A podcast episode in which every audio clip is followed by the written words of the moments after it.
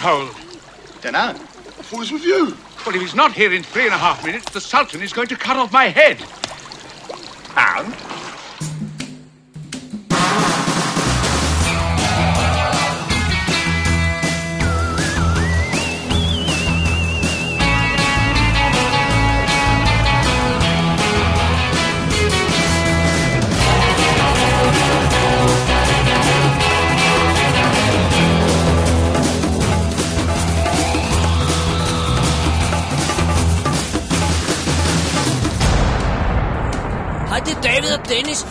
Hernede i min mors garage. Vi lige spise pizza, og vi har set en fed film. Hun vil gerne fortælle jer alt om. Hold nu din kæft, Dennis.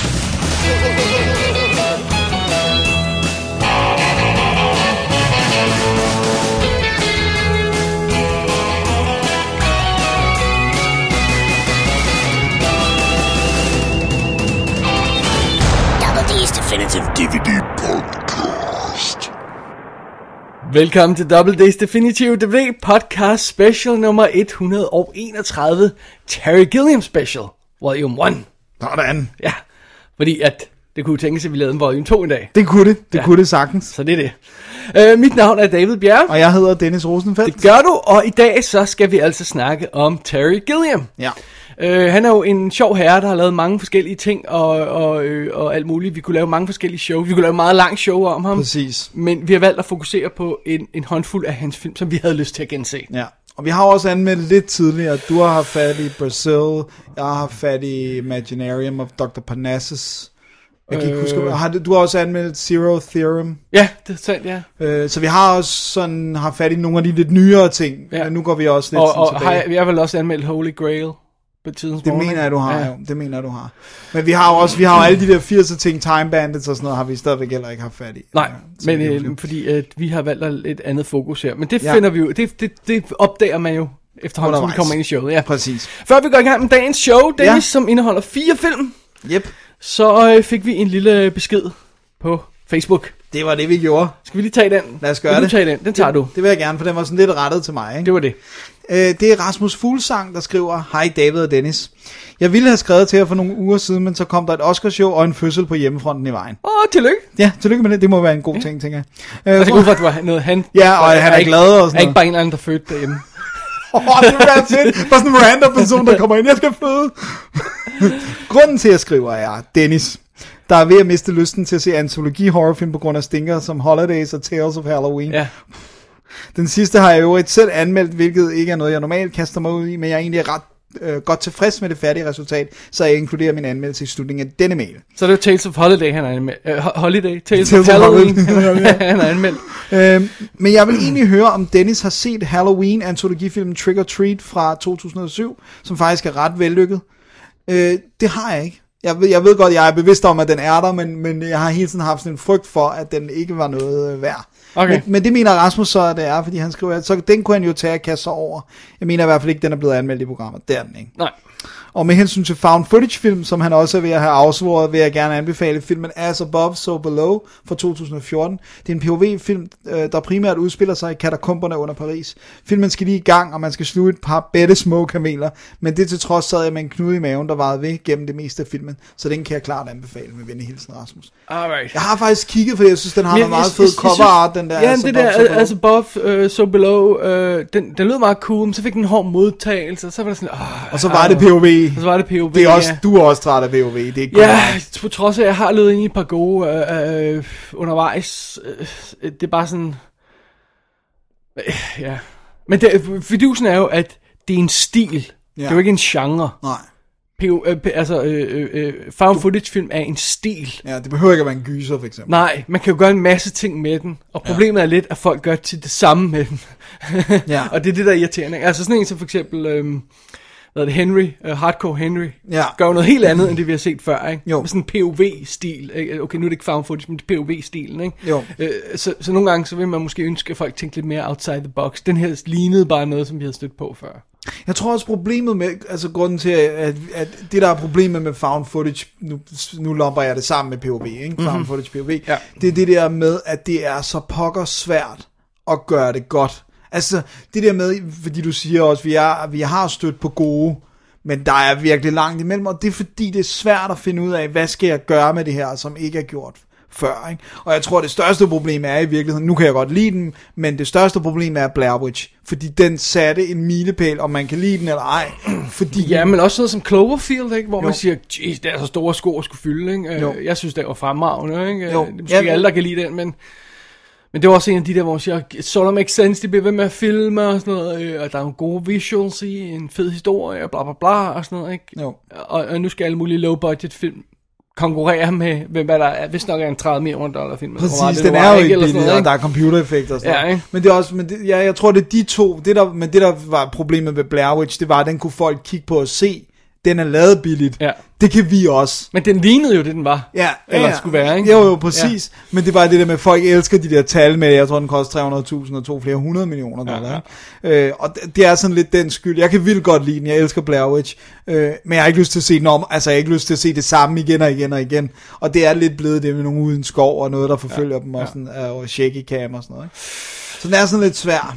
Men øh, nu har du fået en anbefaling på den, Dennis. Ja.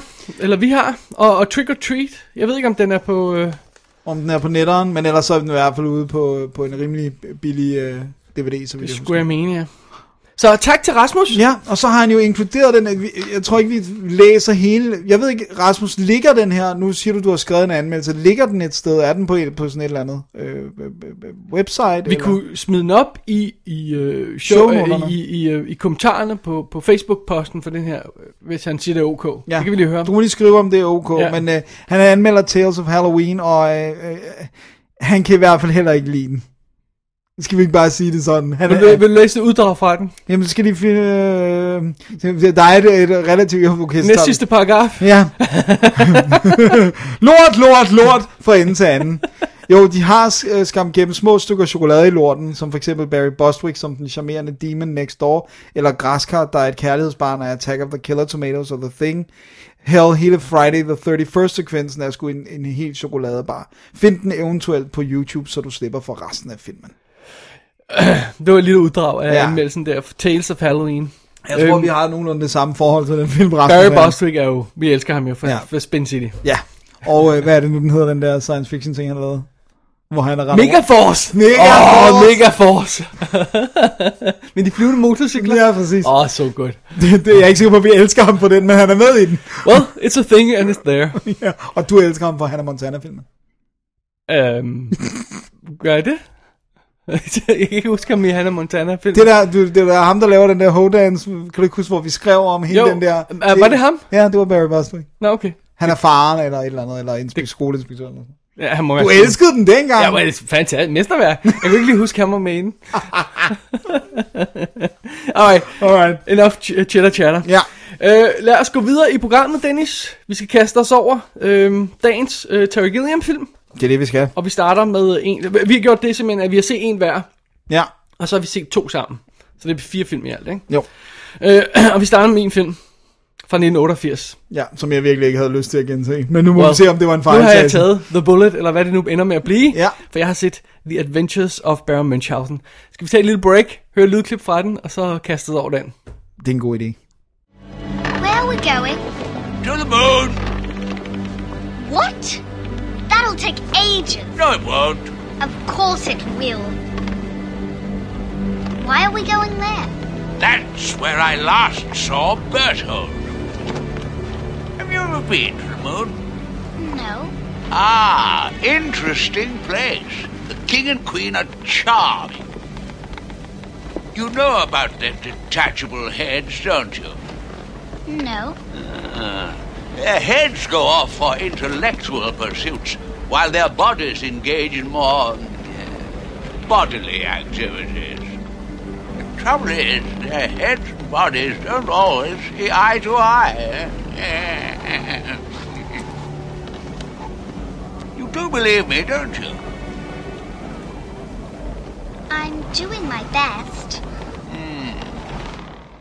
Så er vi tilbage, og du har set en film, som jeg tror vidderligt, jeg ikke har set siden noget, der hedder 1990-agtig.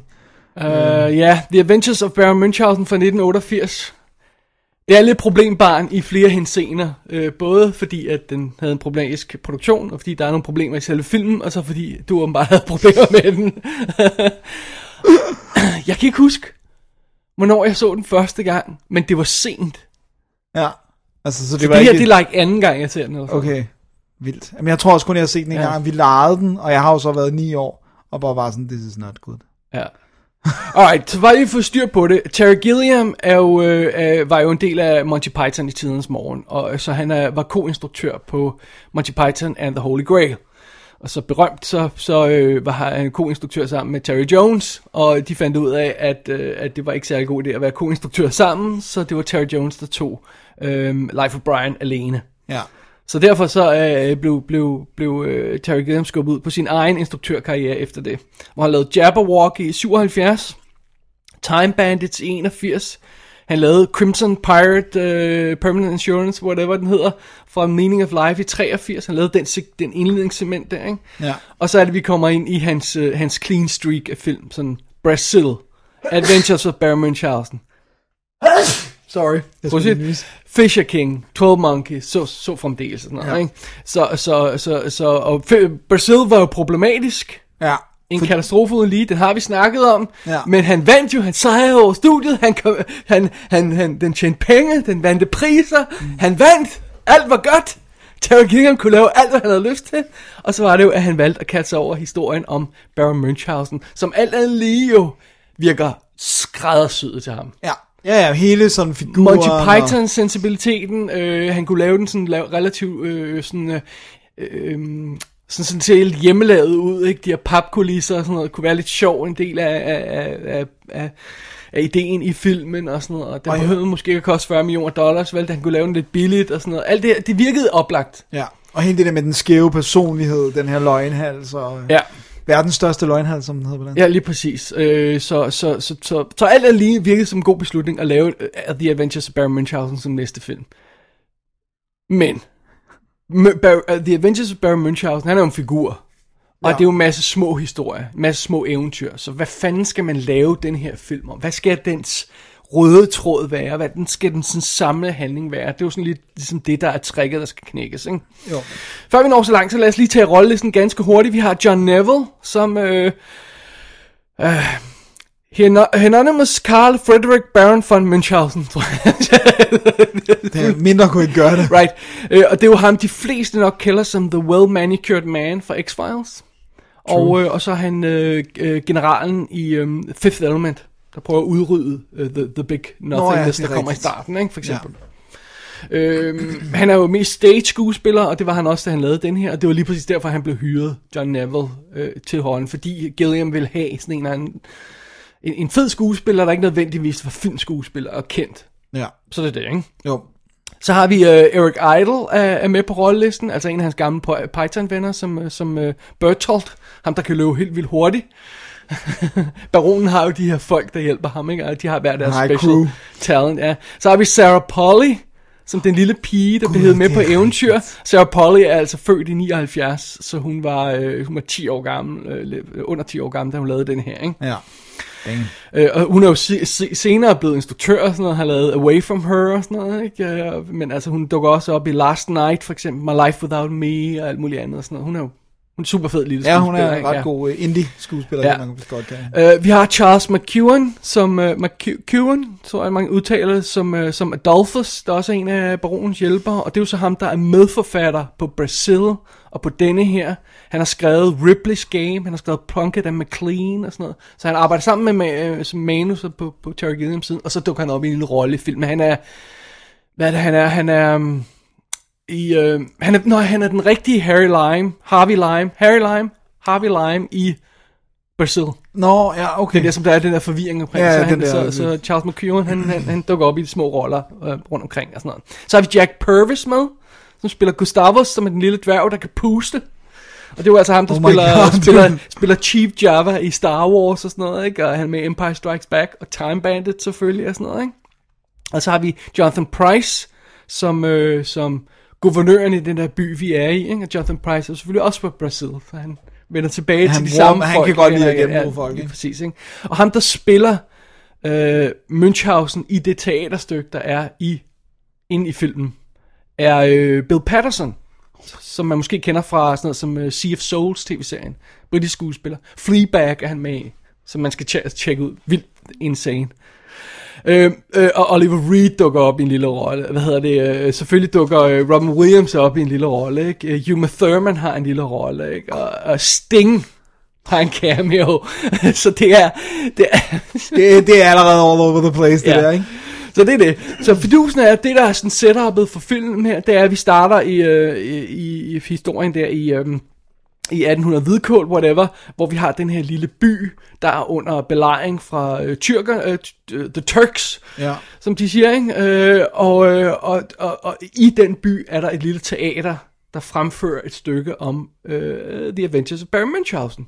Sådan teaterskuespiller og sådan noget. Og så pludselig midt i det hele, dukker den rigtige Baron Munchausen op som gammel mand og siger, hvor det her teaterstykke er helt forkert. Nu skal I høre, hvordan det rigtigt foregik og sådan noget. Ikke? Og, øh, og så træder han ind på scenen og begynder at overtage teaterstykket. Og med en kamerabevægelse, der simpelthen panorerer fra scenen, og så drejer rundt der, hvor publikum er, så er vi i den virkelige verden. Og så er vi inde i hans Ja, eventyr historie, på, ja. på Adventures of Baron Munchausen. Så fidusen er jo, at alle de her folk, som er sceneskuespillere, er de samme skuespillere, der spiller hans venner i fortællingen. Så han genkender dem alle sammen, ikke? Men de siger, nej, nej, jeg, jeg er ikke Bertolt, jeg er the random dude, ikke? Jeg er ikke den der, du kender, men det er altså samme skuespiller, der spiller begge roller, ikke? Så der er sådan lidt forvirring om, hvad er virkeligt, hvad er ikke virkeligt, hvad foregår op i hovedet på, er det her bare en fortælling for Baron Munchausen?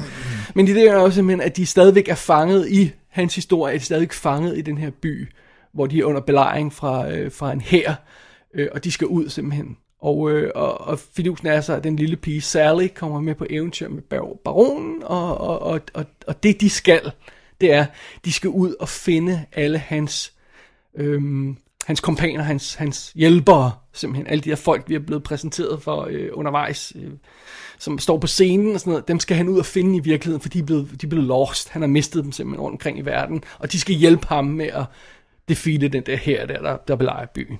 Så det er ligesom den konstruktion, de har lavet, ikke? Som lyder lidt overly complicated. Well, well, det værste ved det hele er faktisk, at de ikke får fortalt, at det er det, de gør. Okay.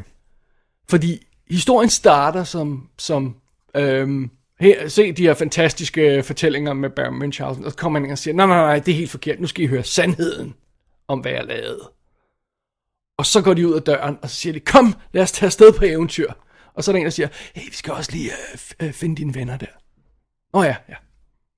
Og det er den eneste, det er eneste reference, der er til, til det, der er den røde tråd, viser sig at være den røde tråd i plottet. Det er sådan en casual bemærkning. Hov, vi skal ud og finde dine venner. Ja. Det, sådan kan du ikke fortælle. Nej, det virker i hvert fald lidt problematisk. Og pludselig kommer vi ud på den der quest, hvor vi sådan, hver, øh, filmen bliver sådan episodisk, hver, hver person han hiver fat i, øh, bliver en lille episode, altså der er måneepisoden, ikke? der er jo så fremdeles, ikke?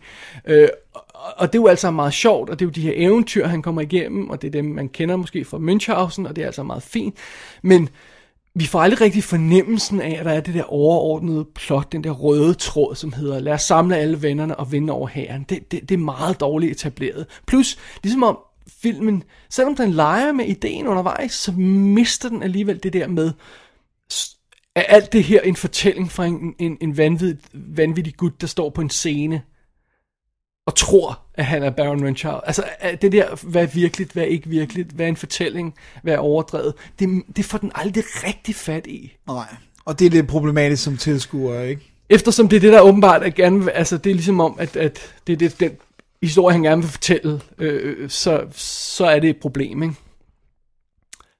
Så det er en svær film, det er det altså. Ja, den er svær at holde af, ikke? Mm. Også fordi den samtidig har hans, mange af hans gakkede aspekter og sådan visuelle Ja, men fidusen er jo, at, at netop som vi sagde i starten, uh, Avengers Baron Munchausen er oplagt som interrogeret film. Uh, altså, den har hele det der med, at uh, van, en vanvittig person, uh, et eventyr, den har, den, han kunne lave den på en low budget måde, og, og, og, og selvom filmen har kostet mange penge, skal vi nok komme tilbage til, så ligner den jo nogle gange, at den er lavet sådan med papkulisser med vilje. Altså, Ja. det er jo en del af joken, ikke? At, at, at det ligner sådan lidt papkulisser, eller tegnet øh, baggrund og sådan noget, ikke? Øh, så det er oplagt for ham. Og så har den også det der med gutten, der står midt på en scene foran et uinteresseret publikum og proklamerer, at han har noget godt at fortælle. Og folk tror ikke på ham. Det er Gilliam. altså, det er jo Gilliam. Det er jo hele hans karriere. Ja. Han stået der på scenen og insisteret på, at han har noget interessant at fortælle. Ja, That's ja. Gilliam. Ja. Selvfølgelig er han interesseret, er, er Münchhausen oplagt for ham at fortælle som historie. Ja. Men den røde tråd skal jo være i sådan en film her, altså. Der er ingen tvivl om, at Terry Gilliam elsker udgangspunktet, elsker det, han kan gøre med, med, med filmen potentielt, men, men, men, men han gør det ikke. Altså, øh, øh, øh, den, un, den undgår ikke fælden om at blive episodisk. Den er episodisk. Ja. Men det er, det er sjovt, for det er noget, der vender tilbage, øh, også faktisk i en film, vi tager senere i dag, øh, det der episodisk, ikke? Og det er lidt ligesom, hvis du for eksempel sagde, at du vil filmatisere, det er jo forsøgt, men hvis du vil filmatisere 1001 nat til eventyr. Altså, der er selvfølgelig den øh, hovedhistorie med den her, der fortæller historier for ikke at blive slået ihjel. Det er så længe, at øh, hun kan holde øh, øh, kejserens øh, opmærksomhed, så bliver hun ikke... Men altså, men så hopper den jo hele tiden ud til de her historier. Det kan du jo ikke undgå i sagens natur, er det episodisk. Ja. Og det er bare, altså... Spørgsmålet er, om man kan, om man kan vride det, altså presse det ind i en, i en sammenhængende historie, om det kan lade sig gøre, eller man bare ikke skal prøve. Det altså, tror vi, men jeg tror, jeg tror i virkeligheden, det man burde have gjort, var at sige, i stedet for at vi, vi fortæller det her, den her rejse, hvor han støder ind i de her episoder, så burde man måske have fortalt en, en ny historie, mm. med en, en mere specifikt mål. Ja. Måske skal, altså måske mere hive fat i det der med, at baronen skal bevise, mm. at han taler sandt. Ja. Fordi så bliver han pludselig nødt til at gøre noget konkret, og så er der noget på spil for ham. Det der med, hvis, folk afslører, at alt det bare foregår i hans hoved her, så er det bare sådan noget, okay, ja. Well, han var en loony.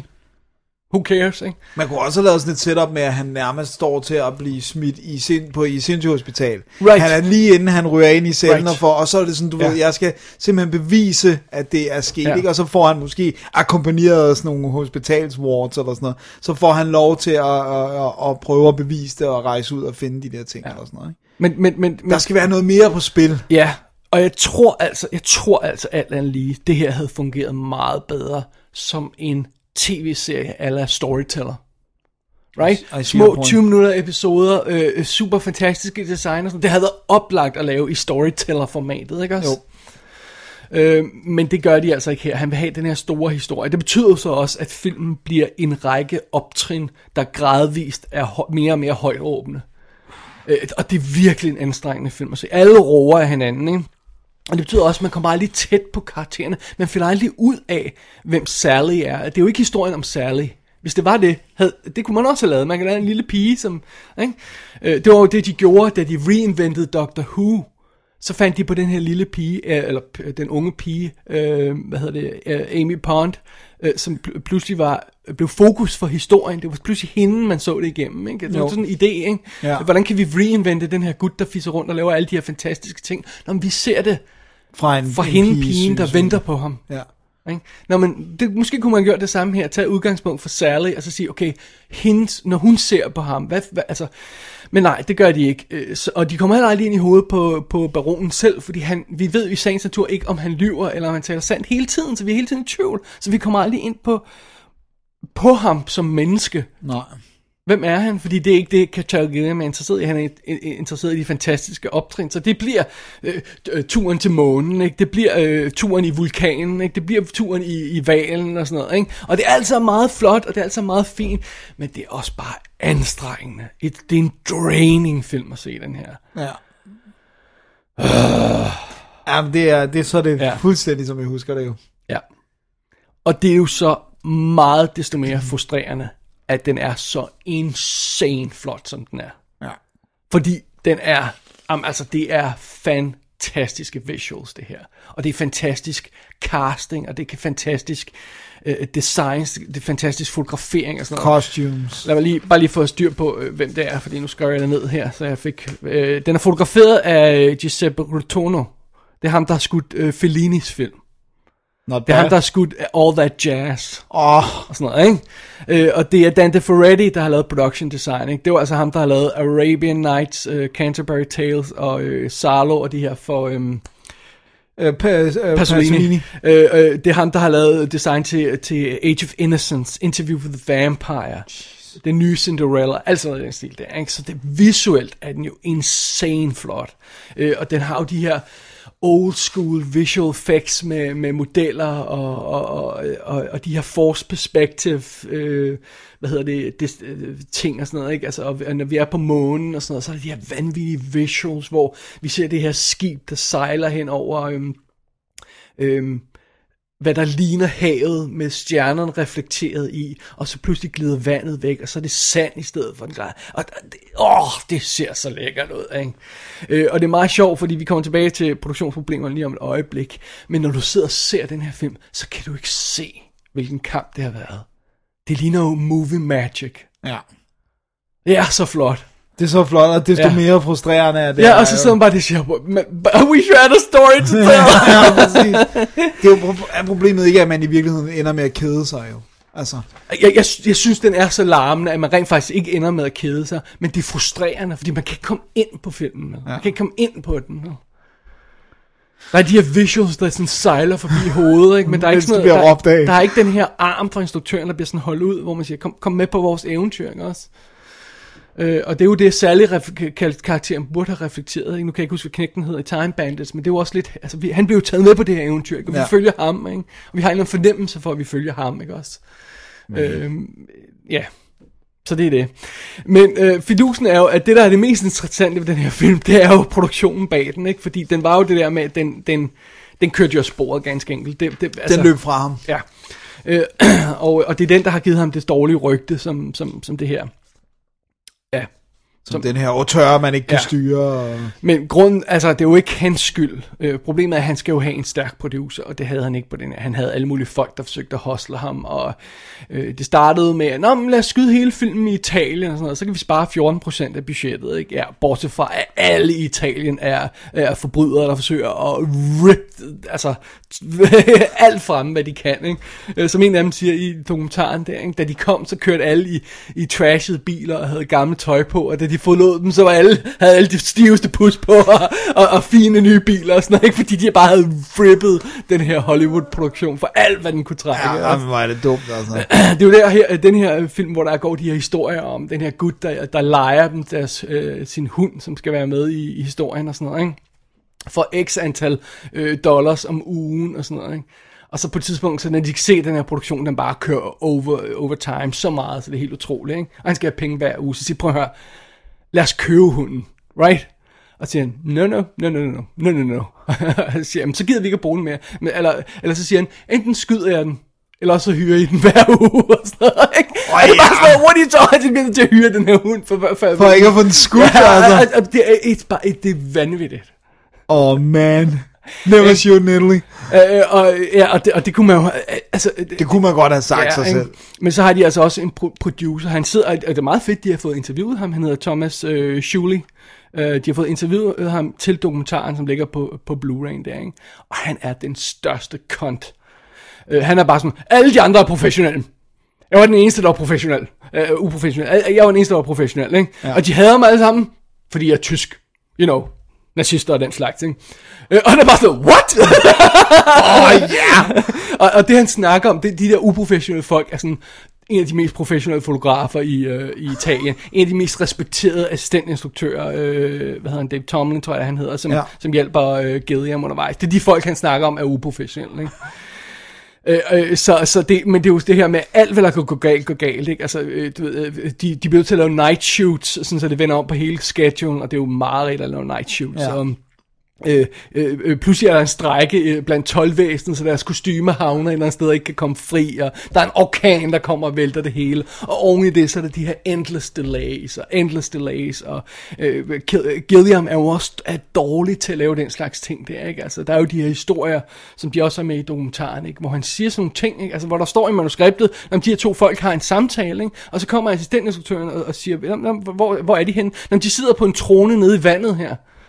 What? Det står der ikke noget om i manus. altså, det var bare en samtale mellem to folk, ikke? ja, og så er de nødt til at sørge for, at det ja, der og så skal der blive- vand i det her, og så skal der være kostume, der ikke... Altså, og de, altså, alle de her ting, ikke? Og han har ikke gjort det nemt for sig selv, og han er bare ikke... Han er ikke bare en, ikke en big picture guy. Nej.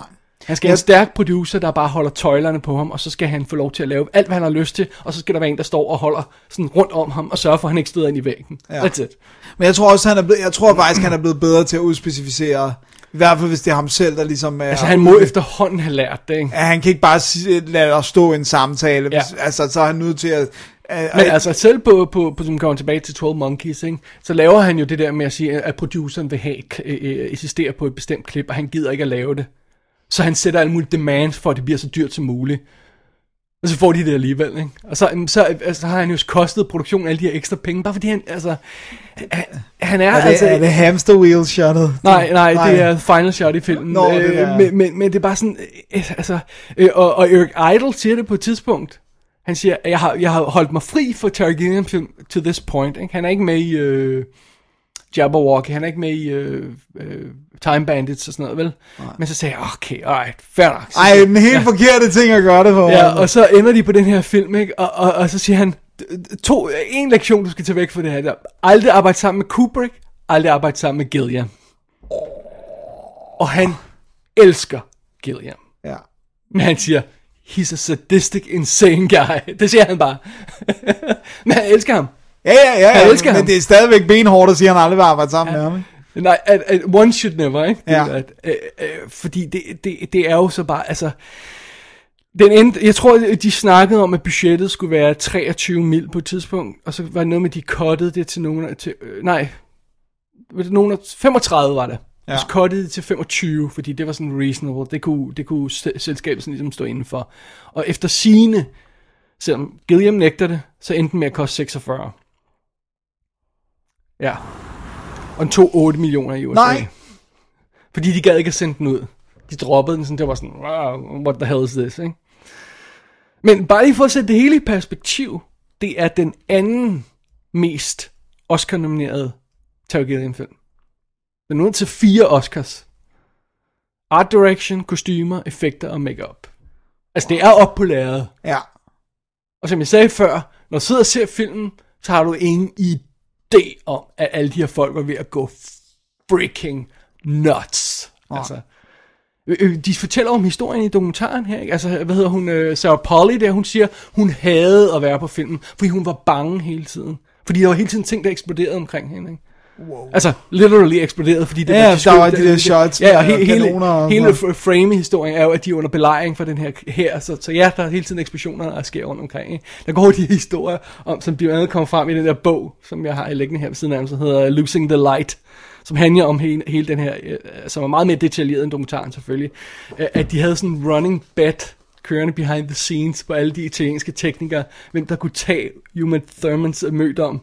For hun jo sådan barely 19, da hun lavede film og sådan noget, ikke? og hun står i det her nøgne Venus kostume og sådan noget, ikke? Og sådan noget. Det var bare sådan noget med, ej, who's gonna get there? Og det var bare sådan, det var en kaotisk film uden lige. Ej. What the hell? Hvor, hvem fik den sindssyge idé, at det var godt at skyde den i Italien? Ja. Men det er meget sjovt, fordi han, der er en af, nu kan jeg jeg tror det er assistentinstruktøren, der snakker om at sætte det i perspektiv, fordi at, at han siger, snakker om det der med den forskellige, øhm, han, han snakker forskellige måder at lave film på. Øh, det der med, at at han siger, han siger, at i Italien, så laver de film efter øh, de, øh, hvad, hedder, hvad, hedder, hvad kalder han, The Roman Catholic Model, Ja. hvor øh, at øh, instruktøren er Gud, og fotografen er paven, øh, men der er ingen, der kommunikerer direkte med Gud. Du må gå gennem paven. Ja. Right? Det er derfor, han siger the Roman Catholic way. Ja. Ikke? Du kan ikke snakke direkte med Gud. Så du må snakke med... Du må snakke med... Så, så, så fotografen Er er den, du billedet. snakker med. Wow. Og det er sådan, at arbejder Terry Gilliam ikke, fordi han kommer fra, fra England. Ja. Og der er instruktøren jo. The guy. Ja. Ikke? Så han er går hen og snakker med folk. Ikke? Og det er jo igen de der ting, som de løber ind i. Det er jo også det, der var problemet på Blade Runner og de her ting. Ikke? Der, er det, der er det bare den britiske model, der stod sammen med den amerikanske model. Ikke også? Ja. Her så er det den italienske model, der stod sammen med den øh, britiske model. Plus det faktum, der er ingen, der kan italiensk. Nej, men det er nemlig det. Så jeg jeg- tænkte også som det første, der- der, er er en kæmpe sprogbarriere. Ja, altså. ikke? så det er bare problem på problem, og det er forskellige indstillinger, det er forskellige ting og sådan noget, og det er bare, denne her film, The Adventures of Baron Munchausen, løb bare så meget af sporet, at det ikke er sjovt. Ja. Og det er ufatteligt, at han fik lov at lave en film igen, faktisk. Ja, Altså, det er det. men det, det, den dag i dag, skadede den her film ham. Ja, ja. Ja, ja, det er, det er sådan en, man snakker om, ikke? Altså, du ved det der med, det er fedt med Terry Gilliam film og sådan noget, men der er også lige Adventures Ja. of Poirot, altså, Men- som både er en dårlig film, men også var en, en kæmpe omkostning for studiet. Så det er ikke det der med, at den sådan, for eftertiden blev det en, vi respekterede, og det var, Nej. og du ved sådan, så man forstår godt studiet. Altså, det er den der, du ved, han koster dem penge og lavede Ja. en dårlig film, altså. Altså, tag sådan som Titanic, Ja. ikke? Kaotisk produktion, alt gik galt, over budget, helt lortet. Men Mega hit.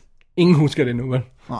Eller, Og folk, vi gør, og folk kunne også godt, ja, og folk kunne også godt lide den. Ja, folk altså, kunne lide den. den. Den, den blev Den både... vandt Oscars, Præcis. den tjente penge, Det var, den var, det var all det is forgiven. Præcis. Men hvis du gør det her, og det der også er problemet, og det tror jeg faktisk er nærmest er det største problem, det er, når du sidder og kigger på den her film, så tænker du, hvis selv hvis alt var gået smooth, så havde den ikke været lige så dyr selvfølgelig, det var stadig ikke blevet en god film, fordi problemet er manus. Ja. Problemet er Problemet den er historie, han vil manus. fortælle. ikke? Fordi så, så, så, så hvis folder hele historien ind på sig selv, ikke? Ja. så er problemet stadigvæk, at vi har den der gut, der står på en scene og roer af et uinteresseret publikum. Ja, oh man, det er bad. Og th- that's just not the way to do it. Det, nej, det er det bare ikke. Det er det samme som hvis, hvis, hvis folk, hvis karakterer i en film snakker om, at de keder sig, ja. så har du også Ja, en idé om, hvad publikum laver. Ja. Han står der og fortæller, nej, det er ikke sådan, det, hvis det skete i virkeligheden, at publikum råber, we don't care! Oh man. Well, we don't care. Nej, we don't care. Plus, jeg tror altså ikke, Baron Münchhausen er noget, der er present i de fleste folks sind. Når jeg, når jeg hører Baron Münchhausen, så tænker jeg den her film. Ja, ja. Jeg har aldrig nogensinde have tænkt på noget andet. Nej, der var sådan lige, jeg kan huske, at den film kom, var der sådan lige lidt op omkring ham, det der med... At jeg forsøger at banke lidt op formodentlig. Ikke? Ja, Sådan, ja. men ellers nej. Øh, det fede ved det hele er jo, at, at Terry Gilliam er jo hudløs ærlig omkring sine fejl og sine mangler og øh, de ting, han laver og sådan noget. Han kan måske nok stadigvæk ikke se, at han, øh, hvad, hvad for nogle problemer han har. Nej, han kan nok Helt- ikke se på manuset, at det var Nej, det, der det tror jeg ikke, han kan. Men, men det betyder så for gengæld, at når de laver en special edition, som den her, jeg sidder med her nu på Blu-ray, så har den en dokumentar, der spiller, jeg tror det er 72 minutter i alt. Øh, Den er sådan tredelt, øh, så det er derfor, jeg ikke helt kan gennemskue øh, spilletiden der. Ja, cir- cirka t- 72 minutter, tror jeg. Ja. Og der er kommentarspor på med ham og øh, den anden forfatter der, ikke? Ja. der omhyggeligt fortæller om alle problemerne. Ikke? Der er lavet den her bog, Losing the Light, som er fantastisk, som hudløst ærligt går gennem det hele. Ikke? Og det samme på Brazil, det er do- øh, dokumenteret det hele, det er skrevet ned, det er optaget. Man kan høre, hvad han siger. It's out there. Så det er fe- man kan, i, i det mindste kan vi lære af det. Ja, ja, der er noget film school in a box der, ikke? Absolut. Ikke? Og øh, når du sidder og ser det, jamen, du, du, du, du, kan se alle fejlene, fordi det er så do- godt illustreret i de her ting. Ikke? Så det er det fede ved det hele. Så Adventures of Baron Münchhausen, det er sådan en film, hvor man siger, du skal lige nu igennem filmen. Og, så, kan kan du du begynde sætte dig ekstra ned og nyde dokumentaren, fordi det, that's the real gem, ikke også? Og så kan du nyde at høre kommentarsporet med Terry Gilliam, fordi han er, han er Han er incredible. Han er en af de bedste kommentar- øh, til at kommentere på film, ikke? Ja, han er virkelig, virkelig god. Ja. Så det er the lesson we'll take away from this. Jeg sagde, at det her det var den anden mest Oscar-nominerede Terry Gilliam film. Ja. Ved du, hvad den mest Oscar-nominerede film er? Er hans... Er det Fisher King? Nej. Ja. Jo. Godt For gæt. det, det, det, øh, ja. Den fik Den den... øh, blev nomineret til fem. Ja. Kan, kan, har du dem der? Eller skal vi bare tage dem, når vi kommer til den? Åh, oh, lad mig se. Um, uh, Mercedes Rule, som vandt. Ja. Um, uh, ma- manus forhåbentlig. Um,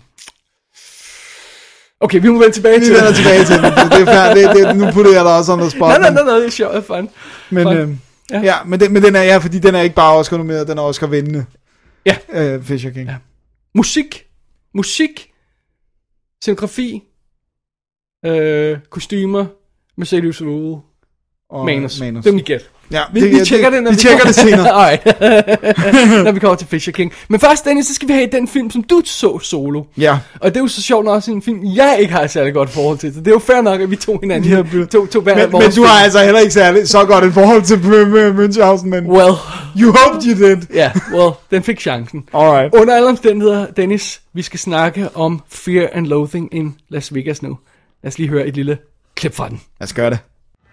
We had two bags of grass, 75 pellets of mescaline, five sheets of high-powered blotter acid, a salt shaker half full of cocaine, a whole galaxy of multicolored uppers, downers, screamers, laughers, also a quarter tequila, quarter rum, case of beer, pint of raw ether, and two dozen amyls.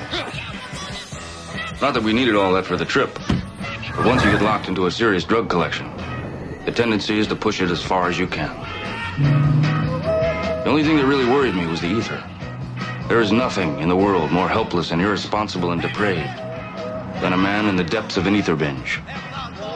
And I knew we'd get into that rotten stuff pretty soon. Alrighty, så er vi tilbage. det er vi. Fear and Loathing in Las Vegas fra 1998.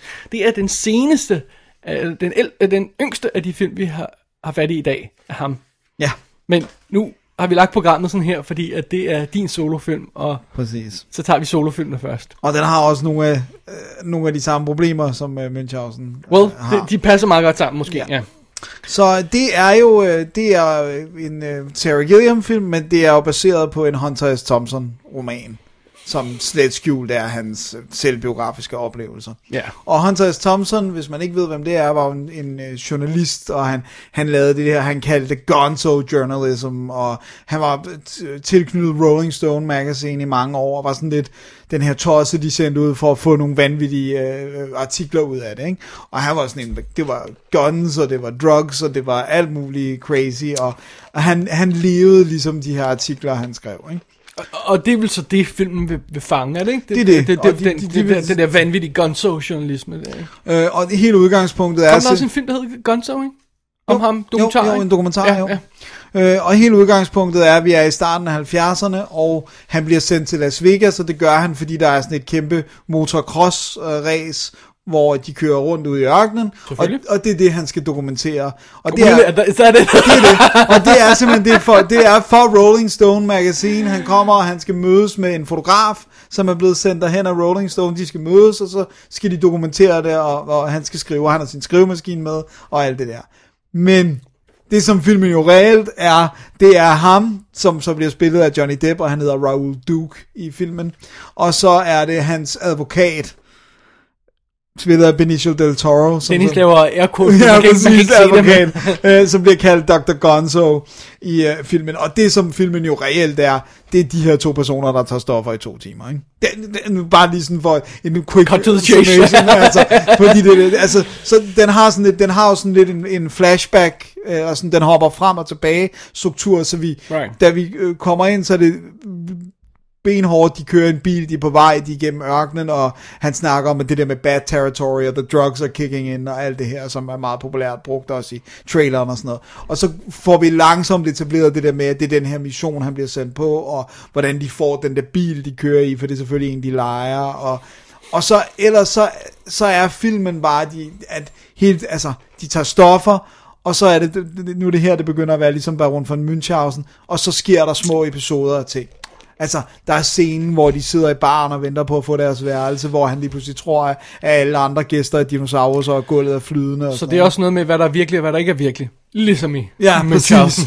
Præcis. Og, og, og så de her, og så er det det der, så, så dynamikken i filmen er, at øh, Johnny Depp-karakteren og Benicio Del Toro-karakteren hele tiden skiftes om at være den, der er mest sober, og, og ligesom passer på den anden, ikke? Så det er sådan, om så er der scenen, hvor Johnny Depp gakker fuldstændig ud, hvor Benicio Del Toro er nødt til at tage ham med og sige, nu må du lige slappe af, og så omvendt, ikke? Så det skifter hele tiden. Og så den larmende, den er, helt, den, den den er meget højlydt. Ligesom og, Münchhausen. Lige præcis. Øh, og, og så det der med proppet med, med små øh, cameos, ligesom Münchhausen, øh, små roller, som, som ikke rigtig har nogen. Altså for eksempel så samler de Tobey Maguire op i filmen. Oh yeah. I starten, som sådan en freaky looking kid. De har givet ham sådan, sådan noget underligt fehår, øh, og sådan, som sådan, du ved, og han er helt sådan fedtet, og ser helt vildt underlig ud, og griner mystisk og sådan noget. Men det er jo også fordi, vi delvis ser det fra Johnny Depps øh, synsvinkel, ikke? Og så er det sådan, du ved, så sidder han og snakker om, øh, hvad de skulle gøre, og sådan noget, og så sådan, was I talking out loud? Did the kid hear this? Og så kigger han om på ham, og han sidder sådan og smiler, og we have a gun, og alt sådan, du ved.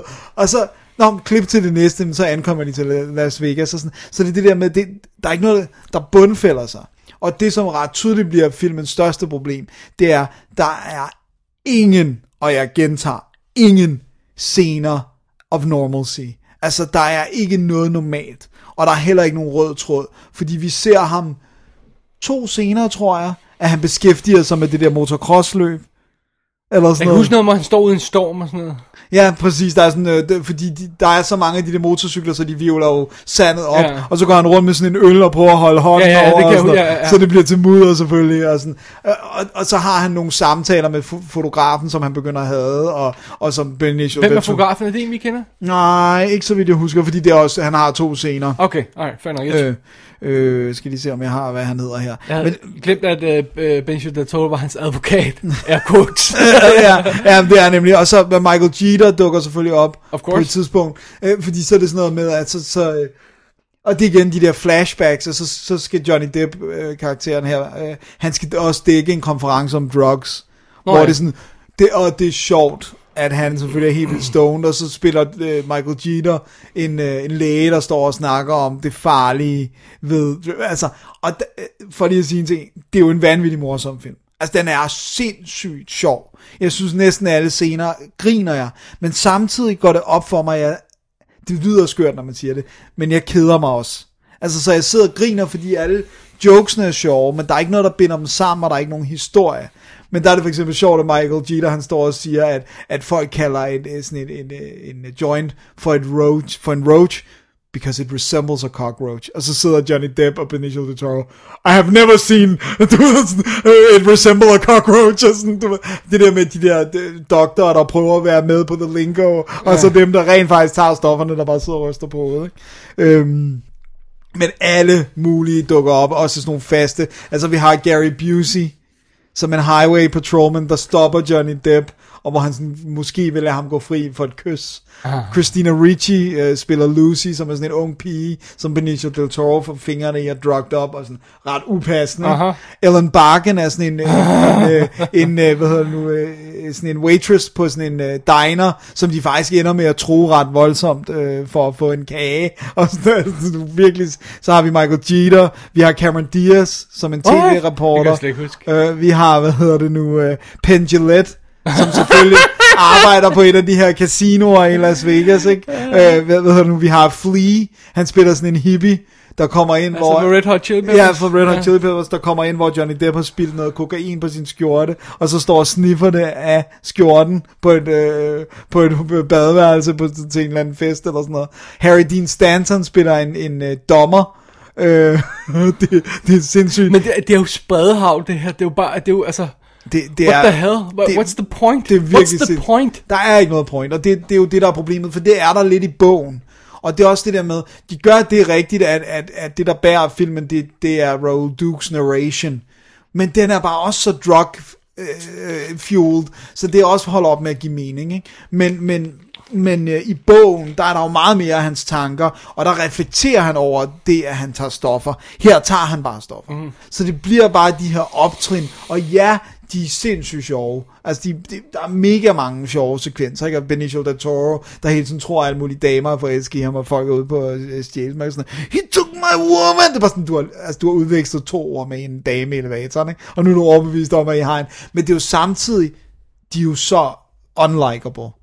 Altså, du kan jo ikke lide dem. Der er jo ingen af dem, du kan lide. Du synes måske, de er sjove, men de er røvhuller. at Alt, hvad de gør, er jo forkasteligt. Ja, og så, og så hvis, øh, hvis hele filmen udspiller på den måde, så er det jo igen det der, øh, som, som vi også havde i Münchhausen, med, at man kommer ikke ind på livet af dem. Man kommer ikke det tæt på dem, ikke. man, man lærer dem ikke at kende som mennesker, eller som karakterer, eller noget, som, noget som helst. Og du, du finder jo heller ikke ud af, hvem de er, fordi hvis du hele tiden er påvirket af stoffer, så ser Ja, man hvis, jo og ikke... hvis vi hele tiden ser det gennem hans øjne, eller halvdelen af tiden ser det gennem hans øjne, som er drug, øh, hvad kan vi så stole på? Altså, ved, altså, vi ved ikke noget. men, det, men det er jo også problemet er jo, at der sker ikke noget. Altså, de er jo meget tiden, er de jo så drugged up, så de bare er på deres hotelværelse og, og hallucinerer, eller du ved... Altså, der er også scenen, hvor han må låse Benicio del Toro inde på badeværelset, fordi han, Nå, ja, ja, han er så drugged up, så han vil slå ham ihjel, og han skal bare lige sove, ikke? Altså, der er scenen, hvor at, alt på fjerns, Vietnamkrigen på fjernsynet nærmest kommer ind i stuen, og altså... Så igen, vanvittigt fed visuel også, ikke? Der Men, men, men, men igen, det lyder som sådan noget, man siger, om det, det, det er oplagt for Terry Gilliam at lave den, ikke? Ja. Men der er bare ikke nogen rød tråd. Jo. Nej. Og, og der er jo, altså alt, på en eller anden plan er alt jo gjort rigtigt. Johnny Depp hang jo ud med øh, Hunter S. Thompson, og blev gode venner med ham. Det var også ham, der sørgede for hans begravelse og sådan noget. Ikke? Han øh, lærte at emulere ham perfekt. Han fik den her ball cap på og sådan noget, ikke? Eller jeg kan ikke huske, om han rent faktisk barberede sig skaldet. Øh, men i hvert fald så er den godt lavet, hvis, hvis det er en ball cap, ikke? Og han lånte Hunter S. Thompsons tøj. Så det tøj, han går i, er Hunter S. Thompsons. Hunter S. Thompson har også en cameo. Så de står sådan og kigger på hinanden ja. På et tidspunkt og sådan noget. Altså, så, så det er sådan, så alt det der med, det altså autenticiteten er der jo. Men der, der, der mangler på en eller anden måde noget sjæl, der mangler også noget, der mangler, altså der mangler ganske enkelt en historie, ikke? Men, men vi, vi må så konstatere, at det ikke det, som Terry Gilliam kan bringe til bordet. Nu er det så heller ikke hans manus. Og han er, han er en af de krediterede med screenplay. Right, men det var ikke hans film oprindeligt. Nej, nej, nej, nej. Øh, det var Alex Cox, var det Alex Cox? Ja, det mener jeg. Øh, hvad han hedder? Er det han hedder? Han står stadig som manusforfatter, gør han ikke? Øh, som producer. Jo, Alex Cox, og det er Martin Scorsese var i forbindelse Right. med den, Oliver Stone har været i Men, forbindelse men, men så det manus har ligget der, så, han skulle, så, så var det noget med, at han blev kaldt ind, da, da Alex, Alex Cox gik, og sådan, det kan du sikkert, ved du sikkert bedre, end jeg gør, øh, at, at, at Terry Gilliam var, var igen director for hire, og han var en uh, last minute replacement, ikke? Ja. Eller relativt last minute, var han ikke, hvis jeg husker. Jo, han var virkelig, det var sådan, de var sgu i gang med at skyde og alt det her, ikke? Ja. Øhm, og blev jo, øh, bondede jo også med Johnny Depp, og får nogle, altså, igen, der, det er jo altså, gode, John Depp har været med i Don Quixote, øh, et af de failede Don Quixote-projekter, ikke? Ja, og så er han også en af, af de her, øh, da, da Heath Ledger døde, så Ja. er han en af dem, der er med i Imaginarium, så Ja. da han begynder at skifte krop og det der, ikke? Øh, og, og de har tydeligvis et godt samarbejde, og det er jo også det der med, alle skuespillerpræstationer er jo gode. Altså, de spiller jo godt, og den er flot visuelt, der, er- der er nogle fede skud af Las Vegas, og, og sådan, men igen, alt er jo påvirket af drugs, så det er sådan... Men det er meget sjovt, fordi vi, hvis vi hele tiden trækker, øh, trækker tråden tilbage til det, som Gillian kommer fra, altså det der med Monty Python, som er jo de her sketches, og Monty Python var jo famous for øh, at køre en sketch så langt, som den virkede, og når den ikke virkede mere, så, Så så klipper de- man bare, ikke? Ja, ja, og præcis. ofte, hvordan klipper man?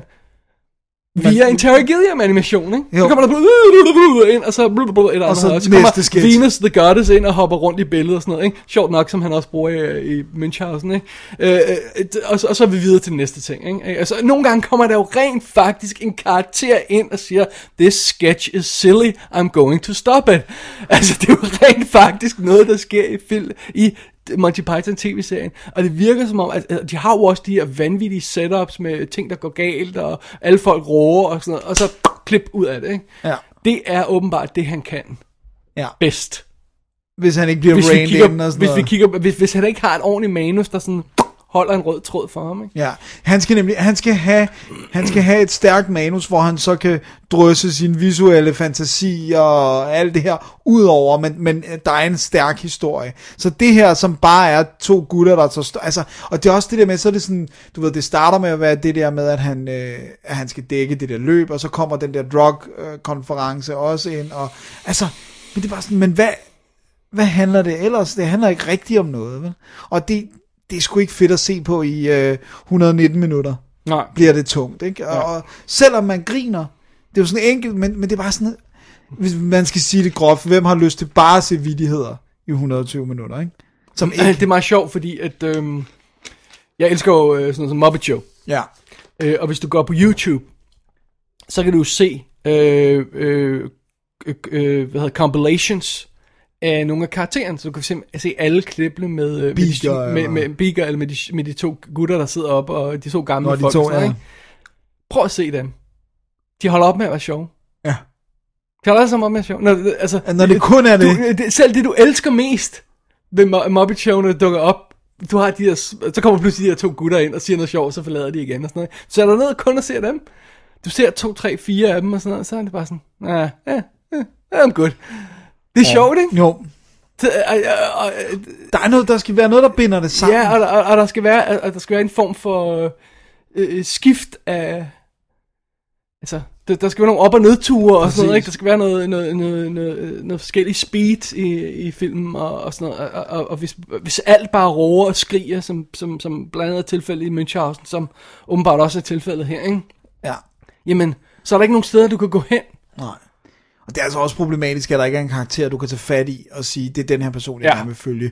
Ja, man synes jo, at Hunter S. Thompson er en, altså, og det skulle han jo efter sine også have været en dæk, ikke? Ja. Altså, så, så, så, så, det bliver sådan lidt, øh, du ved, og, og det der med den, den der entitlement, det der med, de ved sgu godt, at alt det, de gør, er forkert, men de føler, de slipper afsted med det, fordi de er øh, sådan hvide, eller nu er han, øh, du ved, øh, han er, siger, jeg tror, han siger, at han er Samoan, hans øh, advokat, ikke? og taler helt sådan grimt om ham, fordi han er Samoan, ikke? Sviner ham til for at Ja. være det og sådan noget.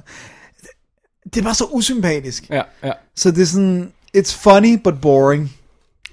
Fear and Loathing in Las Vegas. Og den var jo et flop også. Var det det? Ja, Gud, jeg ja, troede, ja. et hit. No, no, no, Hva, hva, hva, hva, har du numbers på Ja, den? det har jeg. Den kostede 18,5 millioner dollars. Alright. Og i ikke, ikke sådan dyrt. Ikke super dyrt, Ja. ja. men i USA tog den 10,6, og så tog den øh, 2,1 øh, i resten af verden, så den Ja, er på for 13. den translater ikke til resten af verden. Men stadigvæk, den er ikke engang, altså med et budget på 18,5, Ja. kunne de ikke engang tage det hjem. 13,7. Men det fordi det, jeg tror aldrig rigtigt, det har været et hit på Gilliam, det der. Fordi man føler ikke, at det er hans skyld Nej. som sådan. Ja, fordi på den måde, han træder ind i den på, ikke? Jo, jo, jo, det er rigtigt. Men, men, men, men, Men det er ikke godt. nej. det er Han har godt. trods alt valgt at sige, at jeg vil gerne lave den her. Ja, ja. Så kan det godt være, at han bare er blevet hyret, men, men øh, ja. Og den, den, øh, ja, den er der, og den har jo selvfølgelig fået en eller anden form for kult status, fordi jeg tror, den, den er jo også populær at se, hvis du selv er Stone, ikke? Ja. Eller på et eller andet. Så, så den har jo også fået en Criterion Collection, uh, todisk, uh, det, det er så DVD'en, jeg har, jeg har fat i, som har tonsvis af ekstra materiale. Den har uh, et godt, kom- rigtig godt kommentarspor. Uh, hvad hedder det? Den har Johnny Depp, der læser Hunter S. Thompson tekster op, og alt muligt guffen om, om hvordan den bliver til, og alt sådan noget. Og, og det er jo ikke, det er jo ikke, der er selve produktionen er jo ret smooth, Ja, ja. så der er jo ikke alle de her historier, katastrofehistorier. Men, men der er den der, der er selvfølgelig en snak om, at den var ikke appreciated i sin tid, og det kom først senere. Og, Jeg vil godt lige vide, hvor meget sådan en som den der for eksempel har tjent på, på hjemmevideo efterfølgende. Jeg tror, den har- det, er sådan en af de der netop, der er blevet ku- kult hit, ikke? Og, Jo. og den er udsendt adskillige gange, ikke? Og folk kører den hele tiden, inden den kommer i nye udgaver, ikke? Så, ja. Jeg synes jo godt nok også, at jeg har langet mange over disken ja. af Fear and Loathing. Ja. Ja. Især da den der Criterion kom, ikke? Ja. Øh, det er Alright. weird. Det er, weird. Det, det, det er underligt at, at, grine så meget af en film, og så i virkeligheden faktisk stadigvæk ikke kunne lide den. ja. Og jeg elskede den altså, da jeg var yngre. Men, der, men det, som vi også snakkede om off mic, tror jeg nok, øh, at der havde jeg ikke læst bogen. Og jeg havde ikke set, hvor meget mere der faktisk egentlig var. Og det, og Plus du er yngre. Plus jeg var meget yngre, ikke? Øh, og jeg tror egentlig, hvis jeg havde læst den bog, så havde jeg aldrig tænkt, at det var filmable. Altså, ja. jeg havde været sådan, det her, det, det, det, altså, der er nogle ting, der skal forblive det, de er. Det er, det er okay er at okay, sige, ja. det her det er en bog, det skal ikke være en film.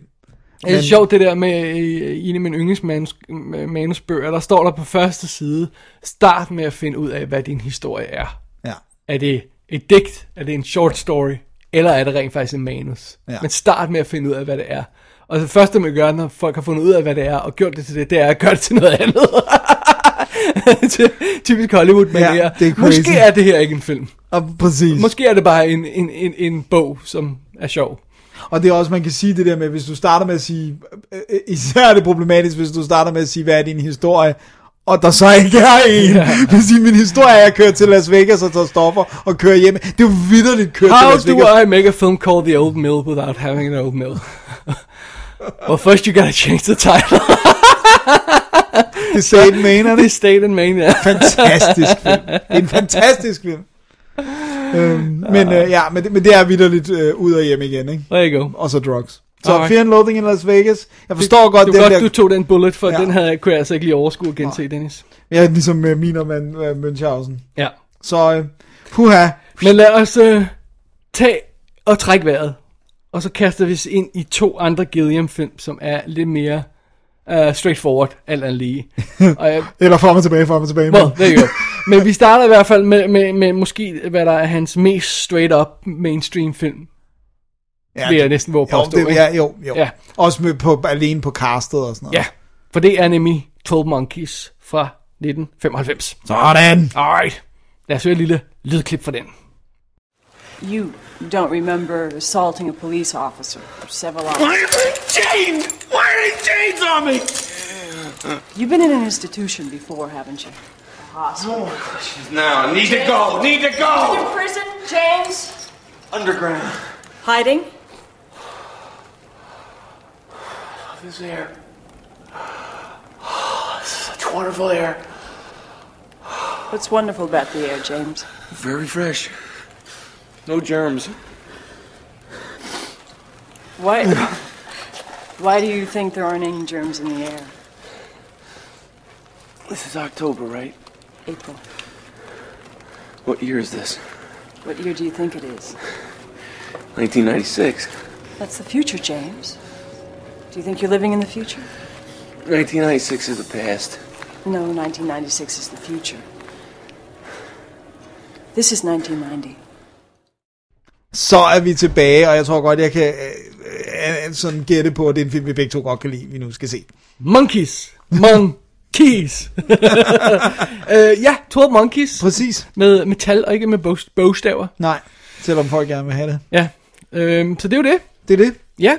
Terry Gilliam. Øh, og det er øh, straight up director for hire øh, ja. job, det her. Øh, David Webb Peoples har skrevet manuskriptet sammen med sin kone Jane. Og, og det, det er jo så ham, der også lavede Blade Runner. Eller han Ja. lavede, han var en, den tredje manuskriptforfatter Blade Ud af meget det nu var, ikke? Ja. Øh, han skrev Le- Leviathan. Han lavede den fantastiske Salute of the Jugger. Åh, oh, det er sådan en dejlig film. Ja. Vandt han rent faktisk en Oscar for Unforgiven? Det må han have gjort. Det må han have gjort, ikke? Ja, det mener jeg. Og så skrev han Soldier, men det er jo mindre sagt, om det er jo bedre. Og så er den jo altså løst baseret på den her øh, øh, La La Jetée. La Jetée, som jeg altså, stadig ikke har præsteret at få set. Og da jeg, da jeg genså dokumentaren her, så tænkte jeg, gud, jeg har stadig ikke fået set den der. Jeg blev nødt til at se den på her tidspunkt. Og det er sådan, hvis man ikke ved det, så, så kan man sige, noget af det, der er det store drive, sådan gimmick. Jeg synes godt, man kalde det en gimmick. Det er, den består af stillbilleder Ja, sat sammen. ja, okay, fint. Men øh, Joe Gilliam hopper simpelthen ind i det her øh, øh, som en director for hire. Han får et manuskript i hånden. Han ikke selv har skrevet, han ikke selv har udviklet noget som helst, så han bliver bare sat til at lave den her film. Ja. Øh, og det er jo så altså øh, Bruce Willis, der har hovedrollen som James Cole, den her gut fra, fra fremtiden, hvor hele verden er Som blevet... vi rykker tæt på. Right, hvor hele verden er blevet ødelagt af en eller anden virus, som er skyld i en eller anden ter- øh, sk- måske skabt af en eller anden terrorgruppe, der hedder 12 Monkeys, The Army of the 12 Monkeys. Og så skal han rejse tilbage i tiden og prøve at finde øh, en ren version af virusen, før det går galt, sådan, så de kan finde en kur i fremtiden. Og så er det jo, han støder på øh, øh, psykologen øh, Catherine øh, Riley, Riley Ja, really, really. Øhm, spillet af Madeline Stowe, som øh, jo, jeg tror, tror, han er nuts, og så stille og roligt finder ud af, at han ikke er nuts. Ja.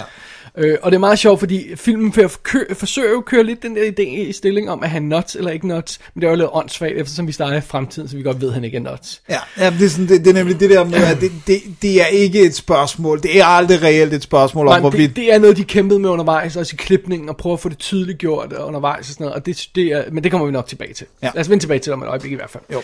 Øh, så har vi, øh, hvad hedder det, øh, vi har, hvis- hvis vi lige skal gå et hak tilbage. Ja. Bruce Willis har vi i den her film i 95, og det var altså efter han laver Pulp Fiction øh, og Nobody's Fool, Ja. og samme år som han laver Die Hard with a Vengeance. Så han er sådan begyndt at få lidt street cred, men han holder stadig fast i det der action image også, ikke? Jo. Øh, så det var meget spøjst. Og øh, han lavede Striking Distance øh, året før Pulp Fiction. Uh, med Sarah Jessica Ja, Parker, så- dengang hun ikke lignede en hest. så det er det. Øh, og Madeline Stowe, hun er jo så, øh, hun er jo, har jo også fået noget, øh, altså hun er, hun, jeg tror hun rigtig kommer på banen i Stakeout.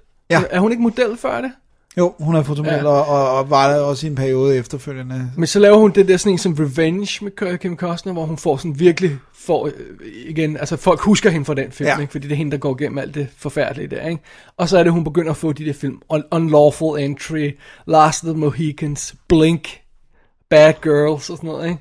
Så hun er sådan ripe for en, en leading role her, så hun er, hun er side om side med Bruce Willis her, der er ikke nogen tvivl om, at det, det er begge deres film i hvert fald, ikke? Jo, det er meget fedt. Så har vi uh, Brad Pitt jo med, i en, i en ung udgave. Ja, øh, som øh, en film, der kommer ud efter Legends of the Fall og Interview with the Vampire, men han signed on, før han lavede begge to. ja. Så han var ikke et navn, da han Eller før de kom on. ud, ikke? Ja. Ja. Så, så, ja, så han var ikke et navn endnu. Og Øh, det er samme år som Seven. Ja, Seven, Det- verdens bedste film, øh, hashtag. øh, så har vi Christopher Plummer, som, som lægen, der har fundet, øh, har det her firma der, som det der virus springer ud fra. Vi har David Morse jo. Jeg tror, det er første gang, jeg kan rigtig mindes at se ham. Han dukker op året efter i The Rock.